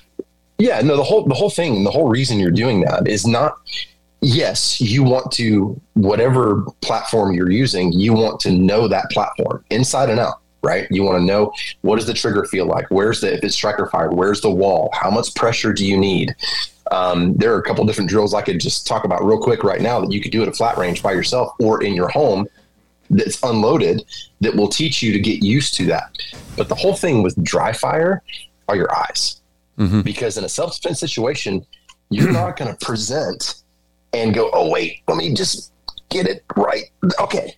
No, usually what's going to happen is you're going to draw and it needs to be muscle memory to where you look, pick something in the room. I'm on it. And, and it's right there. It's training your eyes to do instinctive, what's mm-hmm. called instinctive, or there's some other terms for it, but instinctive shooting because that that's what self defense is Yeah, those and self defense moments, you're going to be drawing and backing up. You're going to be, you know, you're going to be moving, and that I like flat ranges. Flat ranges teach you uh, hand-eye coordination. They teach you how to figure out which eye is dominant. They teach you how to operate that firearm. But I mean, really, where, where the rubber's going to meet the road is is what you do. What Drew said when I was backstage is, can you move and shoot? yeah. Can you, you know, in a situation like what happened at Lakewood? Well, uh, can you know, can you? all the It's not just details. it's just Um, not move and shoot. Can you fall and shoot? Because people don't, yeah. you know, like I, you know, I did a training where move back. it, it wasn't just move back; it was you had to fall back Yeah. because there's times where you oh, might absolutely. be, you know, and and so it's it's. And, but I'm I'm gonna. Yeah, I know you said the men, but I'm gonna say if there look if if you have a weapon in your house, mm-hmm. do not allow it to be accessed by anybody who is not trained to to use it. And so if you if you have a wife who who is not willing to be trained, then don't give her the combination. Right? Right. The the reason being is if a person doesn't know how to use a weapon properly, they usually are the ones that end up dead.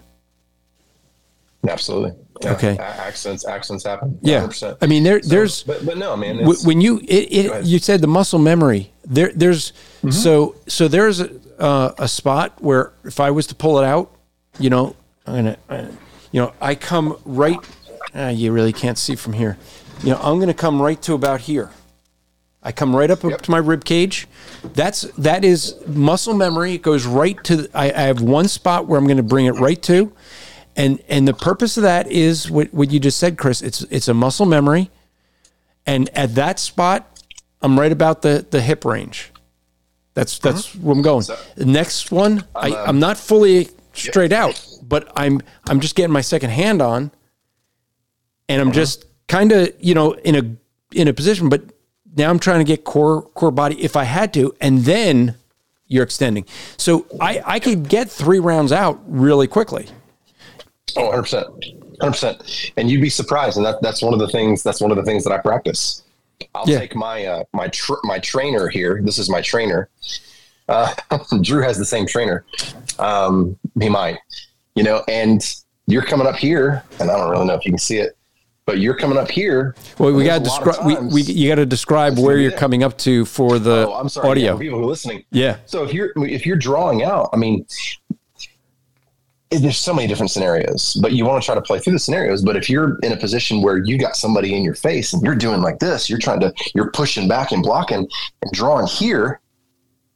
This is where the first shot's going to clack off, Yeah. and then you're going to create some space. So so come up to your center line, press out. Yeah. Don't scoop, press out and so in, so with your sternum. with so what for folks who are listening on the audio, what you're doing is you you pulled it up to your you know up to your rib cage. The you know Mm-hmm. just leaning it against the rib cage. Your second one, your your center line. You put your second hand around, and then you pushed Yep. pushed it out. the grip down and pressing out. and and so you got to train it, but but you know the I I'm my big thing is to emphasize on training. Okay, if, and if you if you're with you know Drew, you mentioned USCCA, uh, if you're with them, they have training. It's part of part of what they give you is the training. Watch the videos, but take the class. I got I have a Yeah, I have a guy that I train with. But let me let me let me caution everyone: just be careful with USCCA. There's some stuff lately coming out with them. Um, there's some situations that are under investigation and with their insurance provider, yeah and so just be careful. yeah. That's why I'm I'm looking at Just do your at own. others as well. Yeah, And like I said, it's not bad to have multiple insurance. it it doesn't hurt. Worth worth the money to never use it. Uh, But but they offer the training that you know, and that's the big thing I would say is if if you are going to if you're going to have something like that, you got to know how to use it. And you know, in, in a case like this church situation, you know, look, we have to realize that th- there's fewer police on the force. I mean, remember we're supposed to, uh, you know, we're supposed to defund the police. Um, so, you know, with that, you just go, okay, what are we gonna, you know, so so. Well, Okay, let me, Chris, let me say one more thing Yeah, too. yeah. Just just as far as the the training piece, you know, the, the likelihood that any of us are ever going to be in a situation, uh, again, God forbid, it could happen. You know, um, uh, it, where, where we have to deploy and discharge a firearm in self defense uh, or in defense of others, is is pretty rare. Um, it happens. It happened. I mean, you- and you hear about it. But um, I, I would say this is a challenge, and, and, and, and we've talked about this this topic before. But but I would say this is you yourself, like this trainer is a shield. It's a tool. That's all it is. I mean, it's not a shield. It's a 365x macro, but it, it's it's a shield. It's a tool. You are the weapon. Um, and, and understand that you're not always, you may not always be in a place where you can access that weapon. You may be in a place where you have to be the weapon. So ma- ma- women, make sure you can defend yourself. Yeah. Make, make sure you, you know, if you don't want to carry a firearm, More- carry, more carry than a that. blade, carry a, carry a screwdriver. You know, make make Chris, sure you can make sure you can rack. head- Make sure you can rack. I mean, I have a friend of mine. You know what he does? He trains how to rack against his jeans. What if he doesn't have a hand free? What if he's got a racket left-handed? Right. Um, you you got to be you you have to know how to use it if if you're going to like the the worst thing to do is to just think oh I I, I know how to pull a trigger I'm fine. No. no, No, you're dangerous. no. No, yes. Chris, the, the- Chris, what you were just saying makes me think of uh, Tim Kennedy, and what he Hmm. always says is, "Help is not coming." Right? No. So you you, so you are your own help. Yeah. you You are the first help, responder. means you have to be prepared. And so not a- a- and here's the thing. What if you're the person who doesn't have a firearm? Then you must know how to get out of certain situations. Or one thing people don't don't have, and you see this, just go to the store and pay attention. People don't have situational Situational awareness. Oh yeah. How many how many down. people walk around with their their phone? Their their phone is sitting there and they're staring at their phone. Like don't do that when you're in public. I can't. No, so well, I've been walking out of the store, okay, and Mm-hmm. I'm just just behind people, and I'm going. I can steal this guy's wallet right now, and he would never know I have no idea. because he has he has no clue who's around him. Yeah. Yeah. So and look, look. Here's here's the thing, though, too. Like like people may say, okay, from a- from a b- believer's standpoint, why are we talking about this? Why are we talking about this? How does this? Where do we see something like this in Scripture? Well, I mean, you see you see commands and reminders in Proverbs all the time about di- discipline, diligence, awareness, wisdom, discernment. Seize discipline and do not let her go right? You see that all throughout the Proverbs. You see uh, the, the command to be prepared. You see, um, uh, you have to do that. Th- this is the world we live in. And that, no, I'm not saying that, you know, if somebody, like, let me be clear here too, like, we have to be really careful in talking about this as believers because there is that spiritual component, there is that biblical component of how do we respond when we are attacked? How do we respond when someone, when someone comes at us? I mean, obviously, no, we're not going to go we're not going to go to a place where it's going to be un- an unnecessary level of violence. But let me say this. Let me be very, very clear about this. And I believe that Scripture it, it also supports this. Is we as believers need to be prepared as far as we need to go to come to defense of, of, of the ones we love and, and, and, and ourselves second. Like I, I, whoa, they're balloons. That's weird. Um,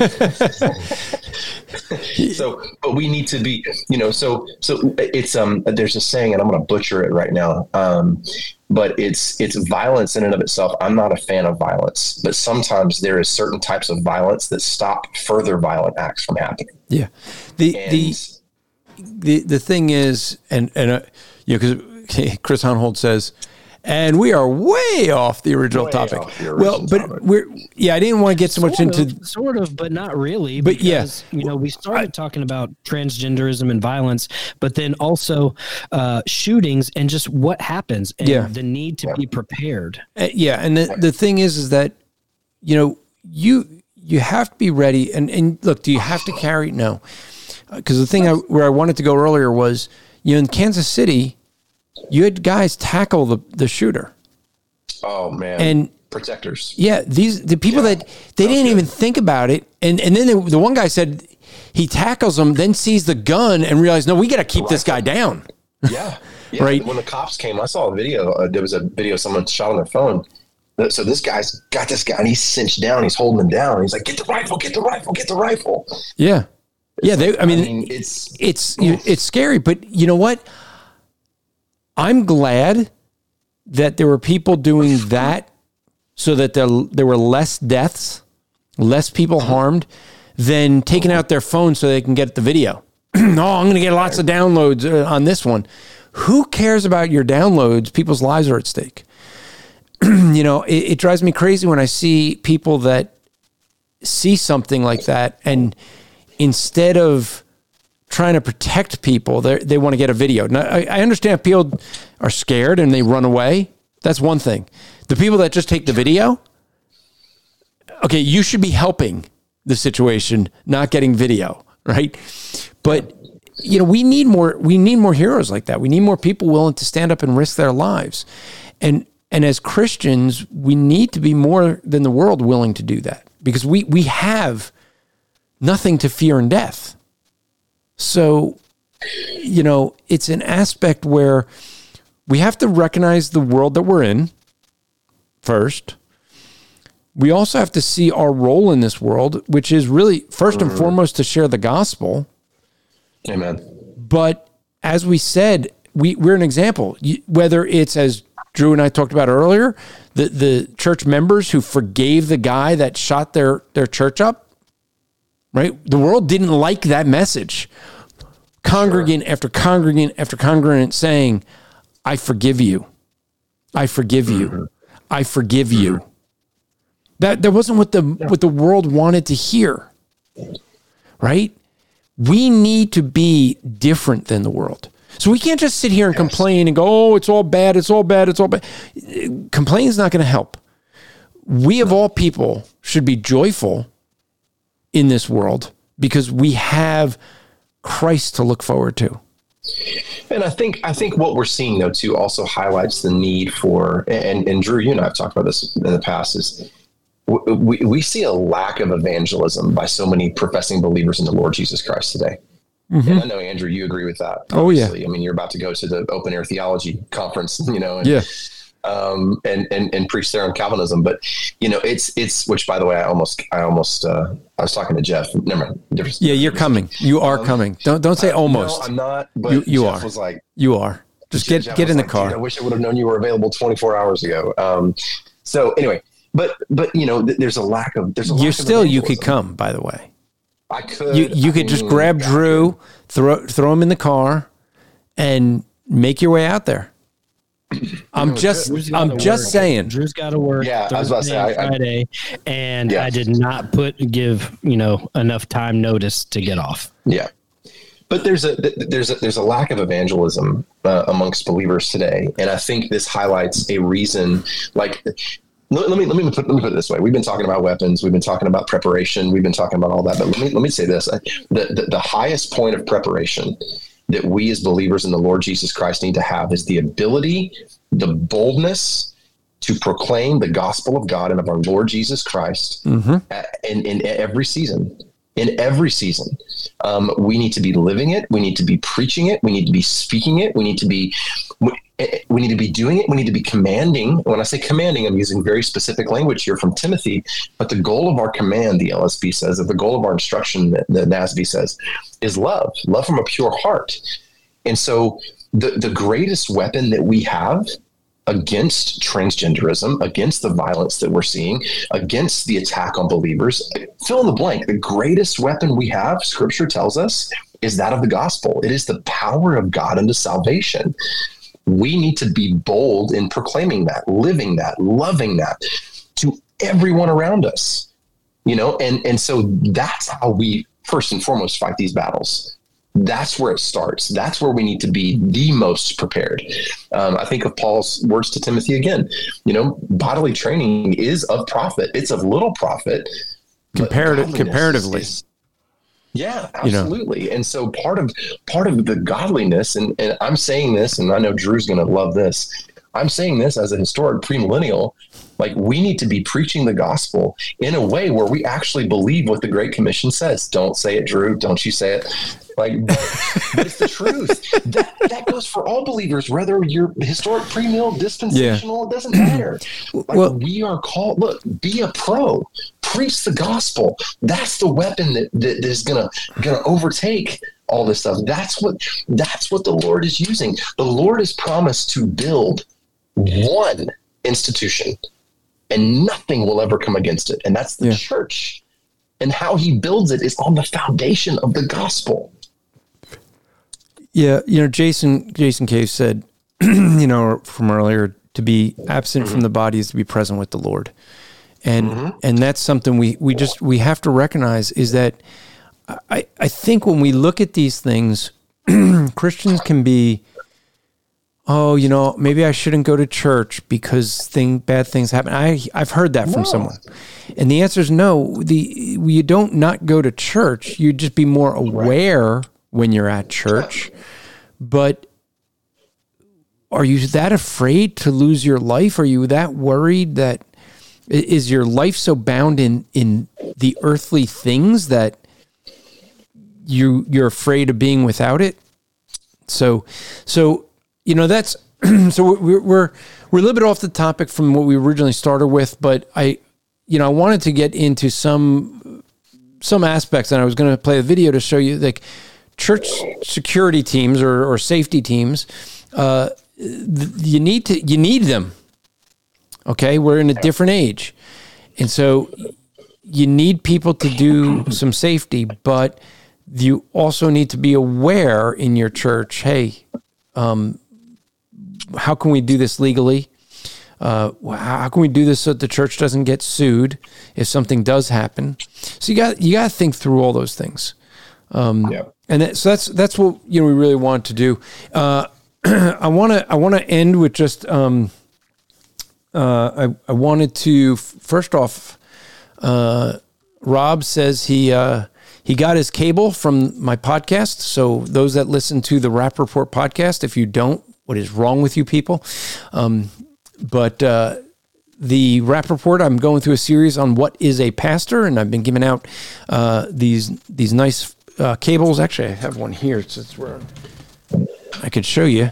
Um, so I, they're they're nice, longer than your regular type of cable.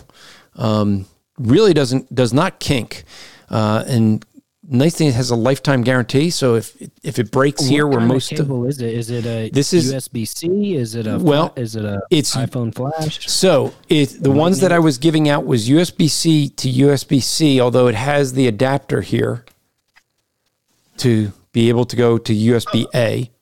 But I hmm. do have about uh, I think four or five iPhone ones. So here's what we'll do. Um, well, iPhones now, the all the iPhones now are going to USB C. Yeah, so yeah, the new ones are USB C. Yeah, but not everyone can afford those, Drew. We're you know. That's true. I can't look. I've got the lightning port. Yeah. yeah, me too. So, um, and, and actually my son tested this, by the way. He, he just, he's horrible on cables. And so he, he snapped it and he's like, so dad, is it really got a lifetime warranty? I said, well, call the company. Sure enough, they sent him another cable. So yeah, so that each cable has a, uh, a, a security code on it or a, a like, not security code, but a uh, social security number. Not social. What is it? Whatever an ID number, serial number, serial number. That's what I'm serial thinking. Number. Yeah, and so they're they're each individually. Like, oh dang man. Yeah, so uh, so really nice cables. Uh, I'll I'll just say for the record, um, just so people realize, one, no, I did not pay. If you go and look these mag uh, uh Magfast Lux cables online. Um, they, I think they sell for like seventy nine dollars a piece, so they're not a cheap cable, but uh, they're they have they're gold plated which gives them faster uh, speeds. Uh, I did not pay $79 a cable.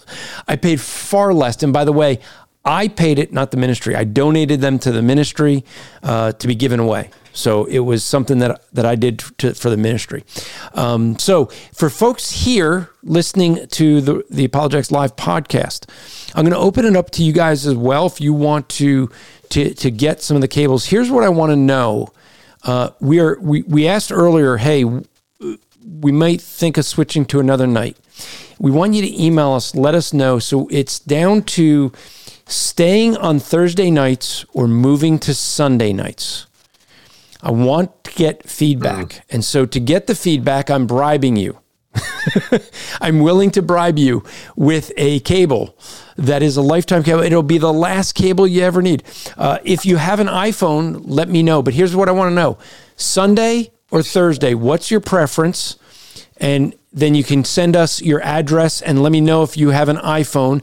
And once the iPhone ones run out, after that, you'll have to go buy your own adapter for it to talk iPhone.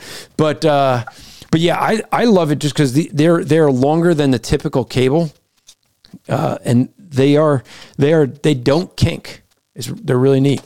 Uh, so uh, so email us at info at strivingforeternity.com info at strivingforeternity.com it'll be in the show notes as well for the podcast but email us i want to know sunday or thursday which do you prefer um, so we're bribing you with a cable uh, just shoot us a quick email. I'd appreciate it. If you find this podcast helpful, do me a favor, just text it out to five friends. That's so others will know that you found it helpful. It's the best way to help us out. Uh, one other thing I want to do is let you know uh, how you could support us. Now, we didn't do a My Pillow commercial. That's one way you could support us. I, I could put that up there. You can go to mypillow.com, use promo code SFE. That supports us. But I'm going to ask for special support. Uh, I'm asking for support for our Philippines trip. Uh, headed to the Philippines. The so far we have raised, I think it was five hundred and fifty dollars now um, for a twenty five hundred dollar ticket. Now, understand, once we land in the Philippines, they take care of the food and the the housing and and everything there, but we have to get ourselves there. Uh, the reason I and I don't typically sit there and, and ask you guys uh, for support, but in this one, this is a big ticket item where we have not been booking any other things for uh, the states because we gotta we gotta have this money come back in first. So um, we're we are looking to get support. If you could go to strivingforeternity.org slash support. So strivingforeternity.org uh, and then slash support. That will get you to the page where you can support us uh, and give us a donation. I think there might be a place you could say for Philippines trip. That would be helpful so we know it's designated to that. If you want to give monthly, hey, we're not going to complain. But uh, with that, um, Drew, I'm gonna I'm gonna put you on the spot. Um, okay. So we haven't we haven't talked about me uh, posting uh, about me going to the Philippines and, and raising support at all, have we, in our private conversations? Okay, good. No. I I want to I want to put you to a test. Um, okay. Because I posted online asking for support, and mm-hmm. some people said that uh, I was abusing ministry funds uh, by um, spending twenty five hundred dollars for a ticket because they could find cheaper tickets. So I want I want you to help. My math may not be so good. Mm-hmm. Okay, so $2,500 ticket, right? Okay. So yes. I was challenged with why do I fly Delta instead of United? Because someone found it. That's a no brainer. uh, Anybody who's flown those two airlines should know why. Yeah, well, I did. There was, I could have gotten a flight for $1,500. It was on China Air. And my wife no, said, no, no you are not mm. flying China Air. But what uh, what airport are you flying into? So so here we're going to get to that. So so here's the thing. I I live in Pennsylvania. I'm not far from Philly. I can go to the New York airports. Um, Which so, one? Well, I could go to I could go to Newark. JFK. I could go to JFK. I could go to LaGuardia. So I looked at all those. Okay. I also looked at all of the ones in Ohio because when I leave, I'm gone for two weeks, and my wife is you know home or I could take her out and and what we were originally thinking was I could take her to drive her out to my daughters and she could hang out there and take care of the grandson and then I drive back and fly out. That was my original plan. So uh, why fly Delta? I fly Delta for a very simple reason. The only reason I'm gonna I'm, I want to go through this is because some people tried to make this public, and and and so I want mm. I want to go public on the record, and I, I challenged one one of the people privately and and let him okay find me the flight that will that will be cheaper. You know um, and so why why delta? Because with delta i can take three 70 pound bags international because i fly just delta versus one 40 pound bag. I'm going to take clothes for two weeks. I'm going to take ministry materials the books everything else. That's how they get out there. So i can take all that which generates money for the ministry, or I could leave that behind and just bring my clothes, right? Or I could pay. I think when I looked it up with United, I think I would end up paying the the bag fee and overweight fee was going to be. I think it was like four hundred and sixty dollars for three bags. Oh my! Yeah. So okay. So that's that's so. Why do I go Delta? Because I just saved myself near five hundred. So why don't I go to New York? Okay, well, New York is about $200 in tolls and gas to get up there. And don't forget, right. what am I going to do with the car? Oh, it's going to sit in long term right. parking. So if you want to find me a hmm. cheaper flight than $2,500, and you're going to find it out in New York, as one person did. You got to add on the two hundred dollars for tolls and and gas. You got to add on the long term parking. So right there, you're at sixteen hundred dollars. And now you got to find something that is well as this one person couldn't do. The person was this one person was claiming that I'm misusing uh, funds. I shouldn't be asking people for donations when I'm flying out of Ohio for convenience. Okay, so there's a reason I'm flying out of Ohio because my son in law will drive me to the airport. Am I paying long term parking? Am I paying for gas? Well, actually, no, because I'm driving myself out there on my own dime, and my son in law is going to drive me to the airport, and it won't cost anything. So, so you're flying out of Cleveland? No, I looked at Cleveland, Cincinnati, Dayton, um, and Columbus, and I we ended up going with Dayton because that was the closest. And okay. uh, all of the flights except for Cleveland, Cleveland had a cheaper flight. And the, what dates? What are the dates? Uh, I am going. Good question. So I am going. The dates are April twenty second to May 9th. Okay. So he's he's looking up to see if he could find some. So Cleveland did have a pretty good flight, um, and my thought there was I could drive up there from there and maybe leave my car at Mr. Silvestro's house. That was the plan. You going to Manila? Going Manila. to Manila. Okay. All right. He's he's going to do some looking, and so the the thing is is that you know for if people want to claim that I'm you know abusing funds or, or misappropriating or, or using it. As the one person said, I'm, I'm asking for donations for my convenience to get my wife to Ohio. I said, like, how is this a convenience thing? Like, I was planning on driving to Ohio and then driving all the way back, mm-hmm. you know? Um, so it's nothing of my convenience. It just was financially smarter because the ticket price w- when I was looking and remember, prices change. But when I was looking, yep. it was I got twenty four hundred dollars. It was like twenty four and change. I forget how much, but it was close to twenty five. But that was a, a, decent price compared to all the other prices I was seeing. Yeah, I could get it at 22, 23 out of New York, but I was going to pay a lot more in other things when it goes to New York, uh, right. gas and tolls and and parking. Uh, so you know, when I looked through it, flying out of Philly where I could get someone to drive me to the airport or flying out of Dayton where I could get someone to drive me out of the, the airport, the price was the same, still cheaper than than long-term parking, tolls, and everything else that I have to go through. So the, the, the and, and this is how you know that it's not the real issue. The person goes, well, why don't you just do it by Zoom? Um, because that's not what they asked for. They, they don't they don't want to go to you know, the Sky Dome or wherever they're going to be having us and put us up on screen and have Justin, Justin Peters, Jim Osman, and myself just to be a face.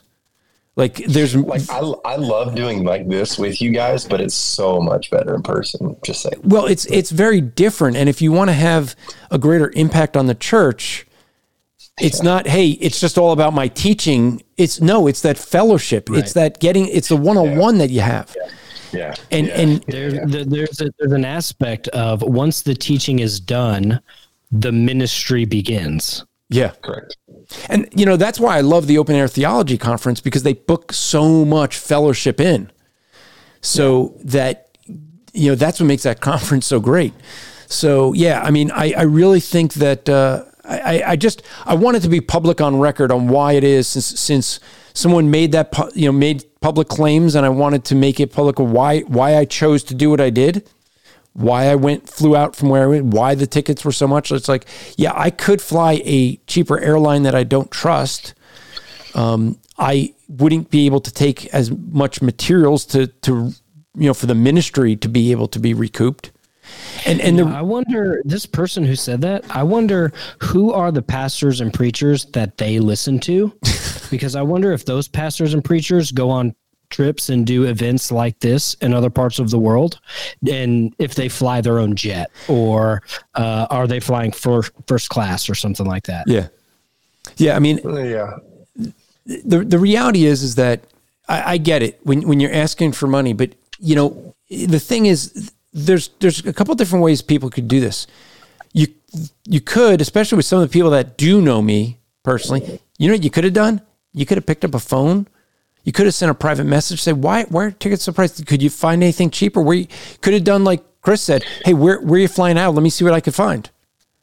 Right. Well, and, and this is the, here's the thing too. It's like people don't understand. Like I had to go to, uh, I had to go to Spain for, for a work trip. It's our big sale. It was a big, big sales kickoff for work um, in December. And we were there for a week. Like, and people just don't understand how much money it costs to fly international. I mean, I'm looking right now, and Andrew's absolutely right. I mean, if he were to fly United, okay, yeah, that, they have they have flights starting at 1900, but that doesn't include everything he has to take with him.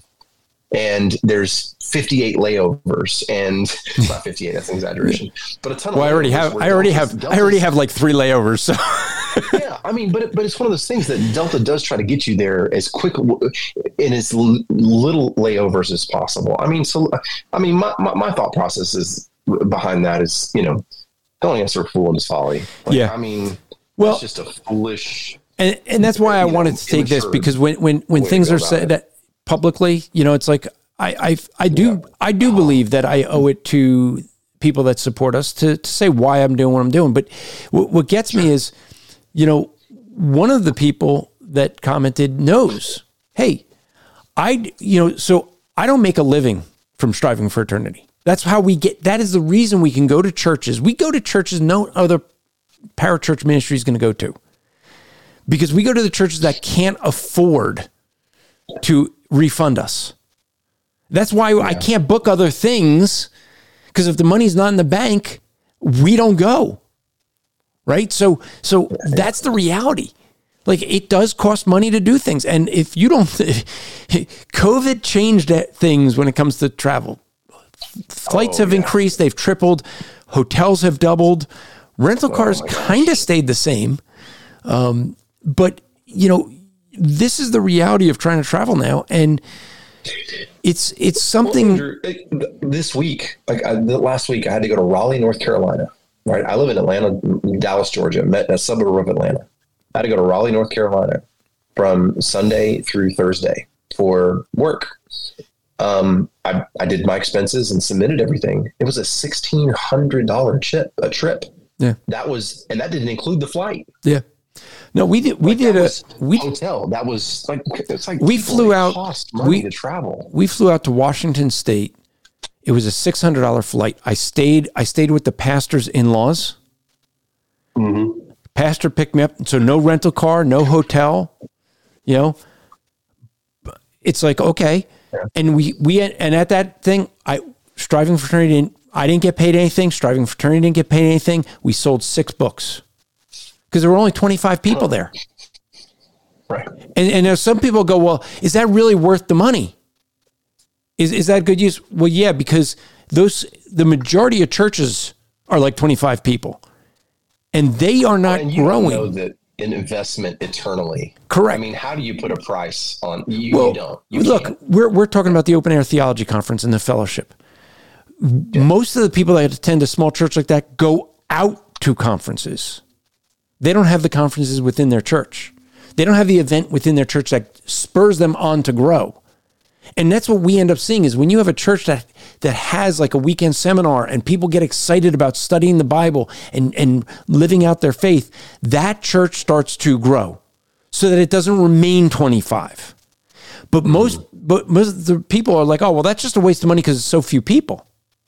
Well, well, then you got a, in my opinion, a low view of God. That that you think he can't grow a church they, you know, and, and that's the thing is like everyone is so focused on, you know, well, there's got to be a, you know, return on investment. This is not a business. Like, okay, no. we can't control the costs of, of travel, but, you know, I don't see anyone that complains when the big ministries, like, here's the thing you know what a lot of the bigger ministries do? You don't fly one person, you have to fly at least two, even if the other person's not speaking, just for the accountability. That's so, what I did with Just Thinking for a year and a half. Yeah. Every every if the boys didn't go together, I was with them. Yeah. So yeah. someone has to fly with them, right? Yep. That's an extra ticket. Yep. And it's so, it, but no one's going to complain. you know, for that. And if people say, hey, I mean, you know, is, um, is it James White's convenience that he's asked for donations because he's now in an RV because he's not going to fly anymore? Well, you could argue that's convenience, but he's doing the best he can with the with the decisions he's going to make, and he's trying to not waste money. I'm trying to not waste mm-hmm. money, but the reality is, is these things cost money. And yeah, buying an RV and getting it retrofitted for what for James to be able to do ministry and do his shows while on the road and be able to to you know learn all the stuff and then you know hook up and and take off, you know that costs.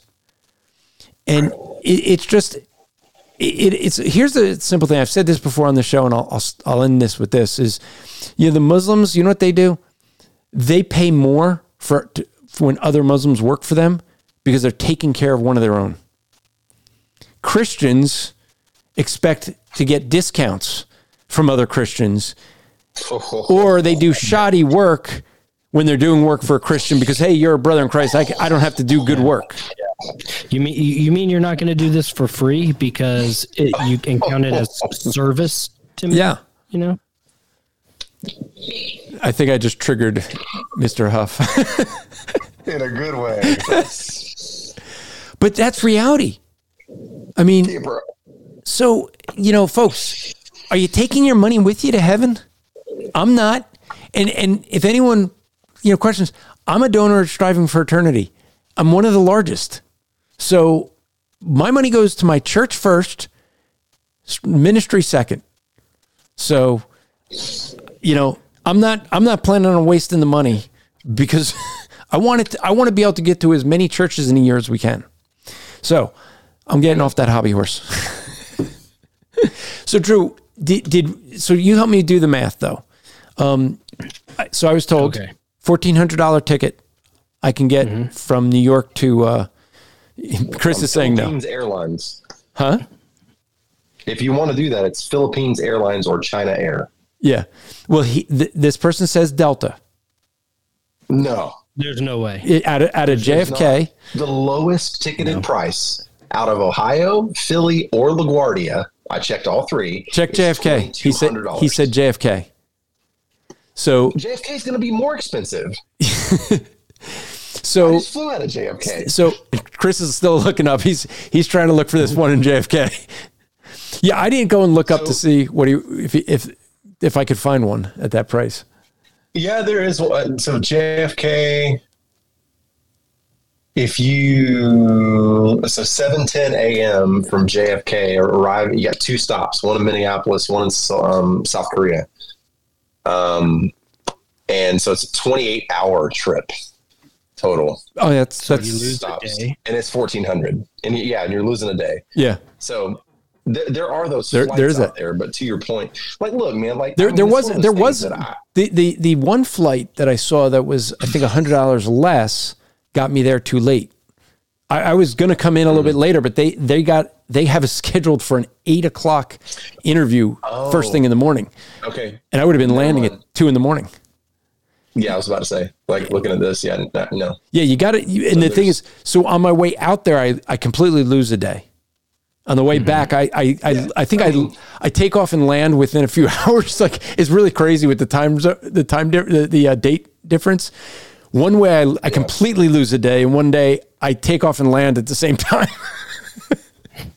Yeah, I mean it's it's one of those things that I mean it, it, if your board has approved it and they know you and, and yeah, let let people jaw jack all they want. Yeah, and it's going to happen. So, uh, but if you guys do want to support uh, it, would be help strivingforeternity.org slash support. I'll get off my, my rant box now. you know, it just, it does, it bugs me because, you know, like I, I'd have people all the time that say, like, if I write a book and I'm a Christian, I should just give it away to free. Why? I mean, like mm-hmm. I, I had a guy that actually said like that we shouldn't ask for support. We, we, we shouldn't take money. Like no one should take money from the ministry and it's then we don't have folks that are taking. I mean, I get a little bit of a, a salary because when my kids went to college, I, I basically was going to have to quit the ministry and go get another job to pay for college. And they were like, okay, we'll pay you a couple thousand dollars for to, to make up that difference. and now they've continued because that you know they've just continued that amount. Okay, so it's not like I'm making a ton of money, but you know, the it, But- but even there's- the apostle Paul said. You, you know you should pay preachers and then if only if the congregation doesn't have the means to pay a preacher Correct. did You he don't wanna be a then go get a Yeah. job yeah, Yeah, well, like talk about that in Thessalonians. Don't be. We don't want to be a burden to you. We don't want to. We mm-hmm. Yeah. want to take. You know, as far as we, mm-hmm. as much as we can, we want to take care of our needs because we don't want to burden you. right Yeah, But at Chris- the same time it's right to pay a, a preacher Absolutely. yeah. Chris Hohnholz says, "Yep." Have heard that one too. Selling a book is not trusting Jesus, who told us that we should freely give and uh, uh, freely receive, or free, freely receive. Yeah, Those- the- Yada, yada. who Those So- people, who, who it is that says those things? It's those people that just they don't want to pay for the book. correct. They they want something for free, and and I I remember saying to one guy, I said, While they go pay, while they probably go pay fifteen hundred dollars for Yeah. the iPhone. He, we we were asking, we were doing a, say that, bro. we were doing a free conference, a free conference, and we were asking for support.